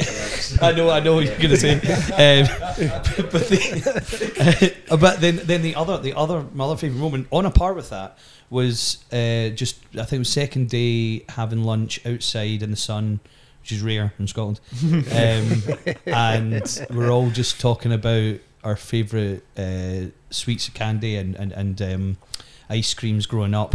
And our gaffers from Carolina, um, and we were talking about the different cultures and sweets growing up and stuff like that. That just like. That I just loved it. you know, it was, it was the most nicest thing. And then at the end of the shoot, we got ice creams for everyone, like you know, and handed them out. And it was like just a little callback Yeah. to that moment. Yeah. But I remember Wonderful. on my shoot the first couple days, like we'd break for lunch and people didn't know each other and they'd go off in their own little worlds. And day five, we were shooting in the desert and it was kind of hot, so we had one easy up and it was the only shade. So everybody just like went and we had lunch in like a ten by ten space, and it forced all of us to really talk and get to know each other. There it and is. I remember that being the moment on set where I was like, "This is going to go well." Yeah, yeah. Mm. What about you, Lance? You have any of those moments? Not with you. Uh, failed. Say- failed. the, the the biggest thing um, when early on when I, I first started hanging out with Mike, I, I would say it was probably even maybe only like the second or third time we ever hung out. Um, and we were somewhere having beers and just shooting the shit. And you said to me the way that you, I think I was asking you like, how do you like get these teams of people together? And you said the way that you pick is you, who are the people that I want to ha- go have a beer with. Yeah. And that shit just stuck with me and everything I've ever worked on. If there was ever a space where I got to be involved with making a decision, or if uh, even now, if my, my girlfriend produces and if she asks, talking to me about this person, and I'm like, do you want to hang out with that person though? Is that someone that you feel like, you know, two things, two criterias. Do they absolutely fucking love the job that they're being hired to do? Because if they do love it, they're gonna go the extra mile. You can't help it. You Sure. can't help it because you're so excited. You have other ideas and you like want to try shit. And then, do you want to hang out with them? So when in the beats between, when you're just kind of standing there thinking, or when the shit hits the fan and it's tough, is that somebody that you want to spend time with? Do you want to go over and talk to them? If something's going wrong with their thing and you got to go talk to them, do you feel okay about going over and doing that? Because I like them. That's not going to be a hard conversation. That's fine. Yeah. You know, it's those moments there, man. And, and to me, it's I can't think of anything. Actually, I do have one. I do have one. I do have one. Okay. So uh, a few years back, I got to do Equalizer two, um, and there's this. There was a Denzel Washington when he works, he does a scene, goes back to his his space, right? Um, and I respect the space. Um, I'm my thing was I was sitting on the couch. I'm doing my scene. You know, the other guys. There's nothing really any focus on me for the first few days. And then we get to the day where uh, I have this this big emotional scene, uh, and the director's like, "You got to fucking cry tomorrow." I was like, "Okay." And the director is Antoine, Antoine Fuqua. Fuqua. by the Yeah. Yeah. Yeah. Uh, so, which was great because like we're sitting in the we're sitting in the elevator because I was like, cool, I'm done. Get the fuck out of here. Go to the go to the car. I gotta go Uber. Ah. And uh, it's just him and I. Never to get a car tomorrow. We're putting you on the camera. You better fucking cry. Okay. And so now we get here. We do the scene. Everything goes well. Um, the scene also had no dialogue, so it's just like Denzel and I improvising everything. And he was so gracious and so much fun to work with. And like whatever I threw, he gave it right back. Whatever he threw, I picked it up and go right back. Um, and then this one beat, when we finish all my coverage, we're done with that. And he comes and he sits down on the couch uh, that I'm on. And I was like, oh, fuck, he didn't go back to the room this time. I'm like, well, if there's ever going to be a moment to say anything, this is it. Um, and so I reached over to shake his hand out, and he shakes my hand. And I said, hey, I just want to say thank you so much. And he said, for what? And somebody starts calling him, you know, they, they ask him questions. And I'm like, fuck, right, let me just leave him the fuck alone, right? Because I'm just like the local hire. And he keeps my hand there, and I'm like, oh, shit. And he goes, sorry, what were you saying? And I said, oh, I was just saying thank you because with the scene, you know, like I was really worried about, you know, being able to deliver. And he gives me this lovely talk about uh, why I felt that way was because of having expectations. And we only have expectations because we think we're never wrong. And he laughs and gets up and goes away. And I thought this was such a wonderful moment of meeting your heroes, him imparting a gem. We had just worked together in this thing that this moment went really well. This is also going to be like the fucking highlight of my career at this point. Um, and for him to be so gracious like that, I thought, you know what? It's lovely to see, even at this level, at, at his level where he's the fucking movie star, that it can still feel like that. That it can still feel like, you know what? Right now, even though you're fucking Denzel Washington, of course I'd have a fucking have a beer with you. In this moment, there is a deeper reason why, yeah, I'd definitely go have a beer with you because this is a guy that I feel safe with, creating with, you feel secure with, and it should always, it should, al- you always want it to feel that way. We, we should hire this guy. Denzel, was it? Yeah. Washington, Washington, I think it is Washington. And then he just broke your hand on screen and you Yeah. cried like a little lady. Yeah, I, I, all my friends now that make fun of me watch, they're like, "It's so you're so great in the scene, but I can't help but laugh at the end because you scream like a little bitch." And I was like, That's my fucking job, all right. Fuqua told me I had to. So Did you also say that the one day they got you a car to set was like your emotionally intense day?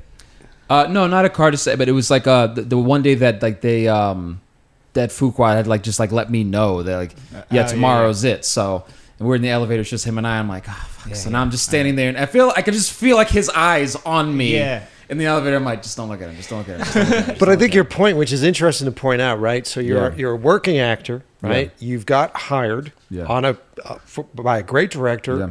You're not a background. You're Mm-hmm. you know if uh, Denzel's going to break your hand, you're not going to get cut out of the movie, Yep. right? They're not going to replace you from the film. And now you're getting a note from uh, uh, well recognized uh, action film director Yeah.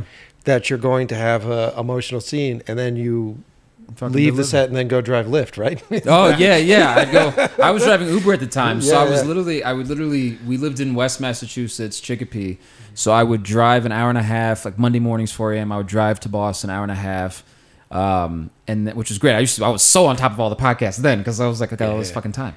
And then I would uh, Uber for the 12 or 14 hours that they allowed, and then I w- had a spot in um, uh, around Jamaica Plain where I parked the car, I have my sleeping bag, I go to sleep in the front seat. Five o'clock in the morning, I get up, tuck the sleeping bag away, drive for the next few hours, and then when it was the shoot happened, then I just go go fucking park on base camp, go into my trailer, get changed, go shoot, and then come out, go sleep in the car, get up, Uber, next day, go back to set, and just I was like, it was neat. And this is in the fucking winter time, so it's like fucking like 30, 20, 30 degrees, 20 degrees outside at nighttime. And like, was like, it just is what it is. Just do what you got to do. But that's Yeah. also why there's a strike. Yeah, I was just gonna say, I don't understand why they should lo- lower the minimum for health insurance. What's that? Yeah, yeah, 20, 26 grand uh, is a little wild. Yeah, man, Yeah. it's ridiculous. Uh, but yeah, man, that's a great story, dude. Yeah. That's a great story, man. It's cool. I forget how many people that you've worked with. You Oh, worked with it's- him, and then you, Him, Leo. You had some days with Leonardo Leo DiCaprio, DiCaprio. Jennifer Lawrence, Stanley Tucci. Yeah. I'm working my way toward. I, I make this joke that I'm like the Infinity Stones of Oscar winners, and I was like, once I get five, someone will sign me.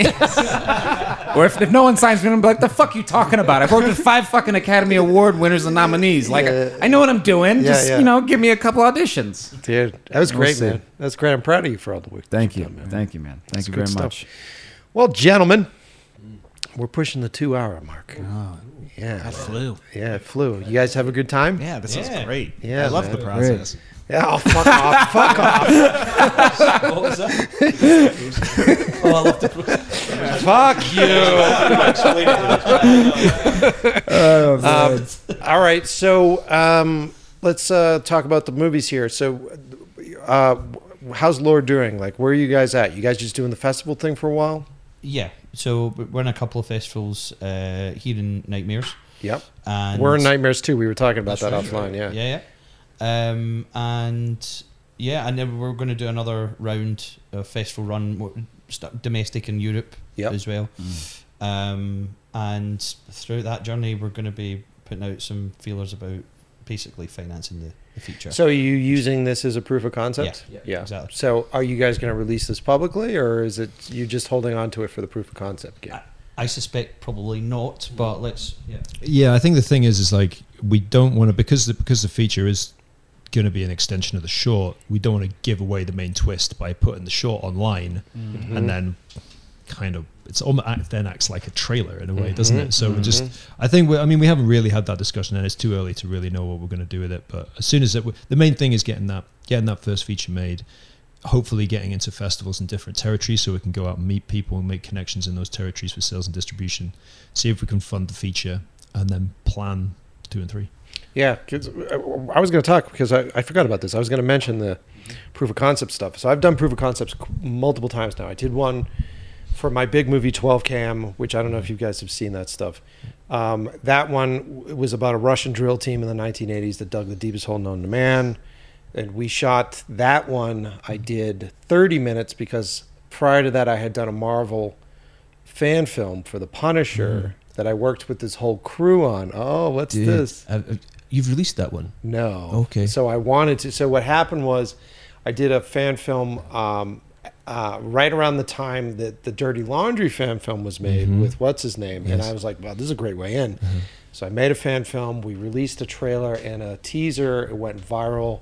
I think I've seen on it. CBR, and they said it's better than anything Marvel's ever done. Disney hadn't bought Marvel yet. This was a while ago, and so we got the cease and desist letter. So I had an entire team, an entire crew work on this beautiful piece that no one could fucking see. Like I couldn't put it out, and so when we went back to the well with these folks, and I was going to do something like 12 cam, I said I'm going to do something that's long enough that we could screen so that you can show this off to fam- friends and family, and we'll make something bigger. It was a 30 minute piece, which fucked me on the festival submissions, right? So we got hosed on the festival shit.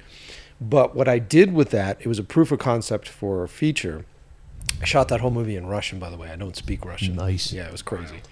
So we did that, um, and then I had a friend of mine write an article on it, which went online, and she really loved it. And she said, uh, "This is something that Hollywood should make." And all of the agents and managers, they have people that just read these specific websites. So then I got calls for that stuff. Nice. So then the piece that never got released ended up getting me signed to UTA and got my management.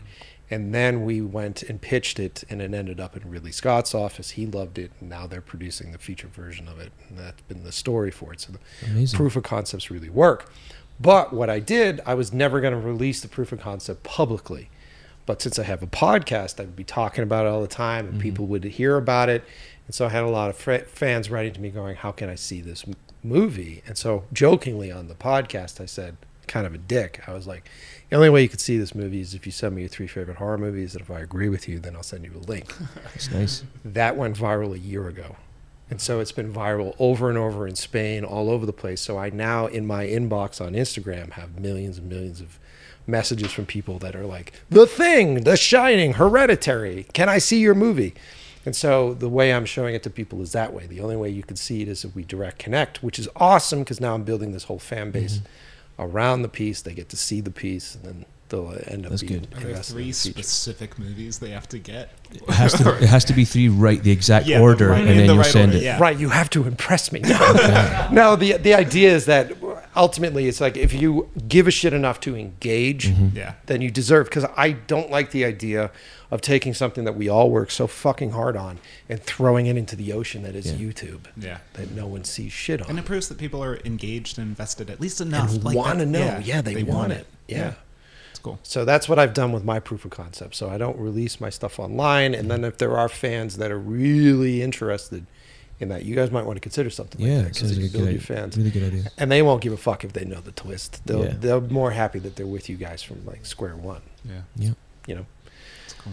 Anyway, thank you, fellas. No, thank you. I Uh, love this. so, uh, if uh, folks want to know more about your movie, where should they go? Yeah. Um, so if you follow me on Instagram, um, Wander Adams, like roam around Adams. Nice. Um, yeah, that's uh, where I just post everything. Uh, it'll probably, if everything goes according to plan, we're hoping to get distribution uh, and be out in like the middle of next year. Yeah. Right now, FilmQuest is the only place where we haven't geo blocked our virtual screening. So this like two week window is the only time that we know of where basically anybody can watch the movie anywhere. Oh, nice, nice, nice. Yeah. So there is an app or something. I don't want to advertise the app because they were supposed to sponsor the show and they didn't sponsor the show. well, whatever this FilmQuest Whatever this app, app is, Yeah, go check it out. Go to American Film Meltdown. Go to FilmQuest's website Yeah, yeah. and find it on FilmQuest's Yeah. website. And then you guys. So updates. We um, have a website for Nikki Ben, which is the the label that we're releasing the film through, and giving updates through that. So that's nicky-ben.com, Mm-hmm. and there's going to be blog posts on there. And then we're on Instagram, which is underscore nicky.ben underscore, uh, and we'll be putting some stuff up on there um, and linking to. When do you guys screen on Nightmares today? Uh, tomorrow, yeah, Sunday, eight o'clock. So if you guys are going to Nightmares, be sure to check it Yeah. out. That's where you'll see it. And then also keep your eye on the festival circuit. Follow you guys because if you guys are interested, I can't wait to see it. Sounds fucking awesome. So if you guys want to see it, you're probably gonna have to find it in the festival circuit. You know, which is cool. you know what I mean? It's like that album that doesn't get released. That's cool shit. Uh, all right, gang. Thanks for listening. Thanks for being here. Thank you. Thank you, Lance. Very welcome. I'm going to leave with a track that'll impress you. And um, uh, lots more to come. This is only day two of fucking 10 or whatever that we're doing. Yeah. Um, our house is going to start filling up. We have more filmmakers coming and staying with us. It's going to get crazy. I think we're gonna do some. You guys should have brought your bathing suits. We can all do a hot tub.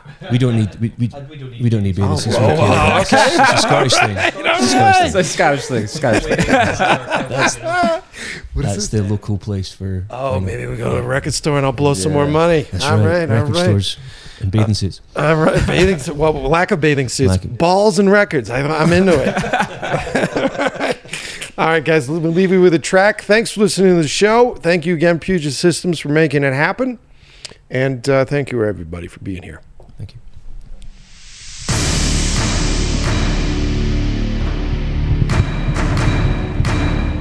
Yeah.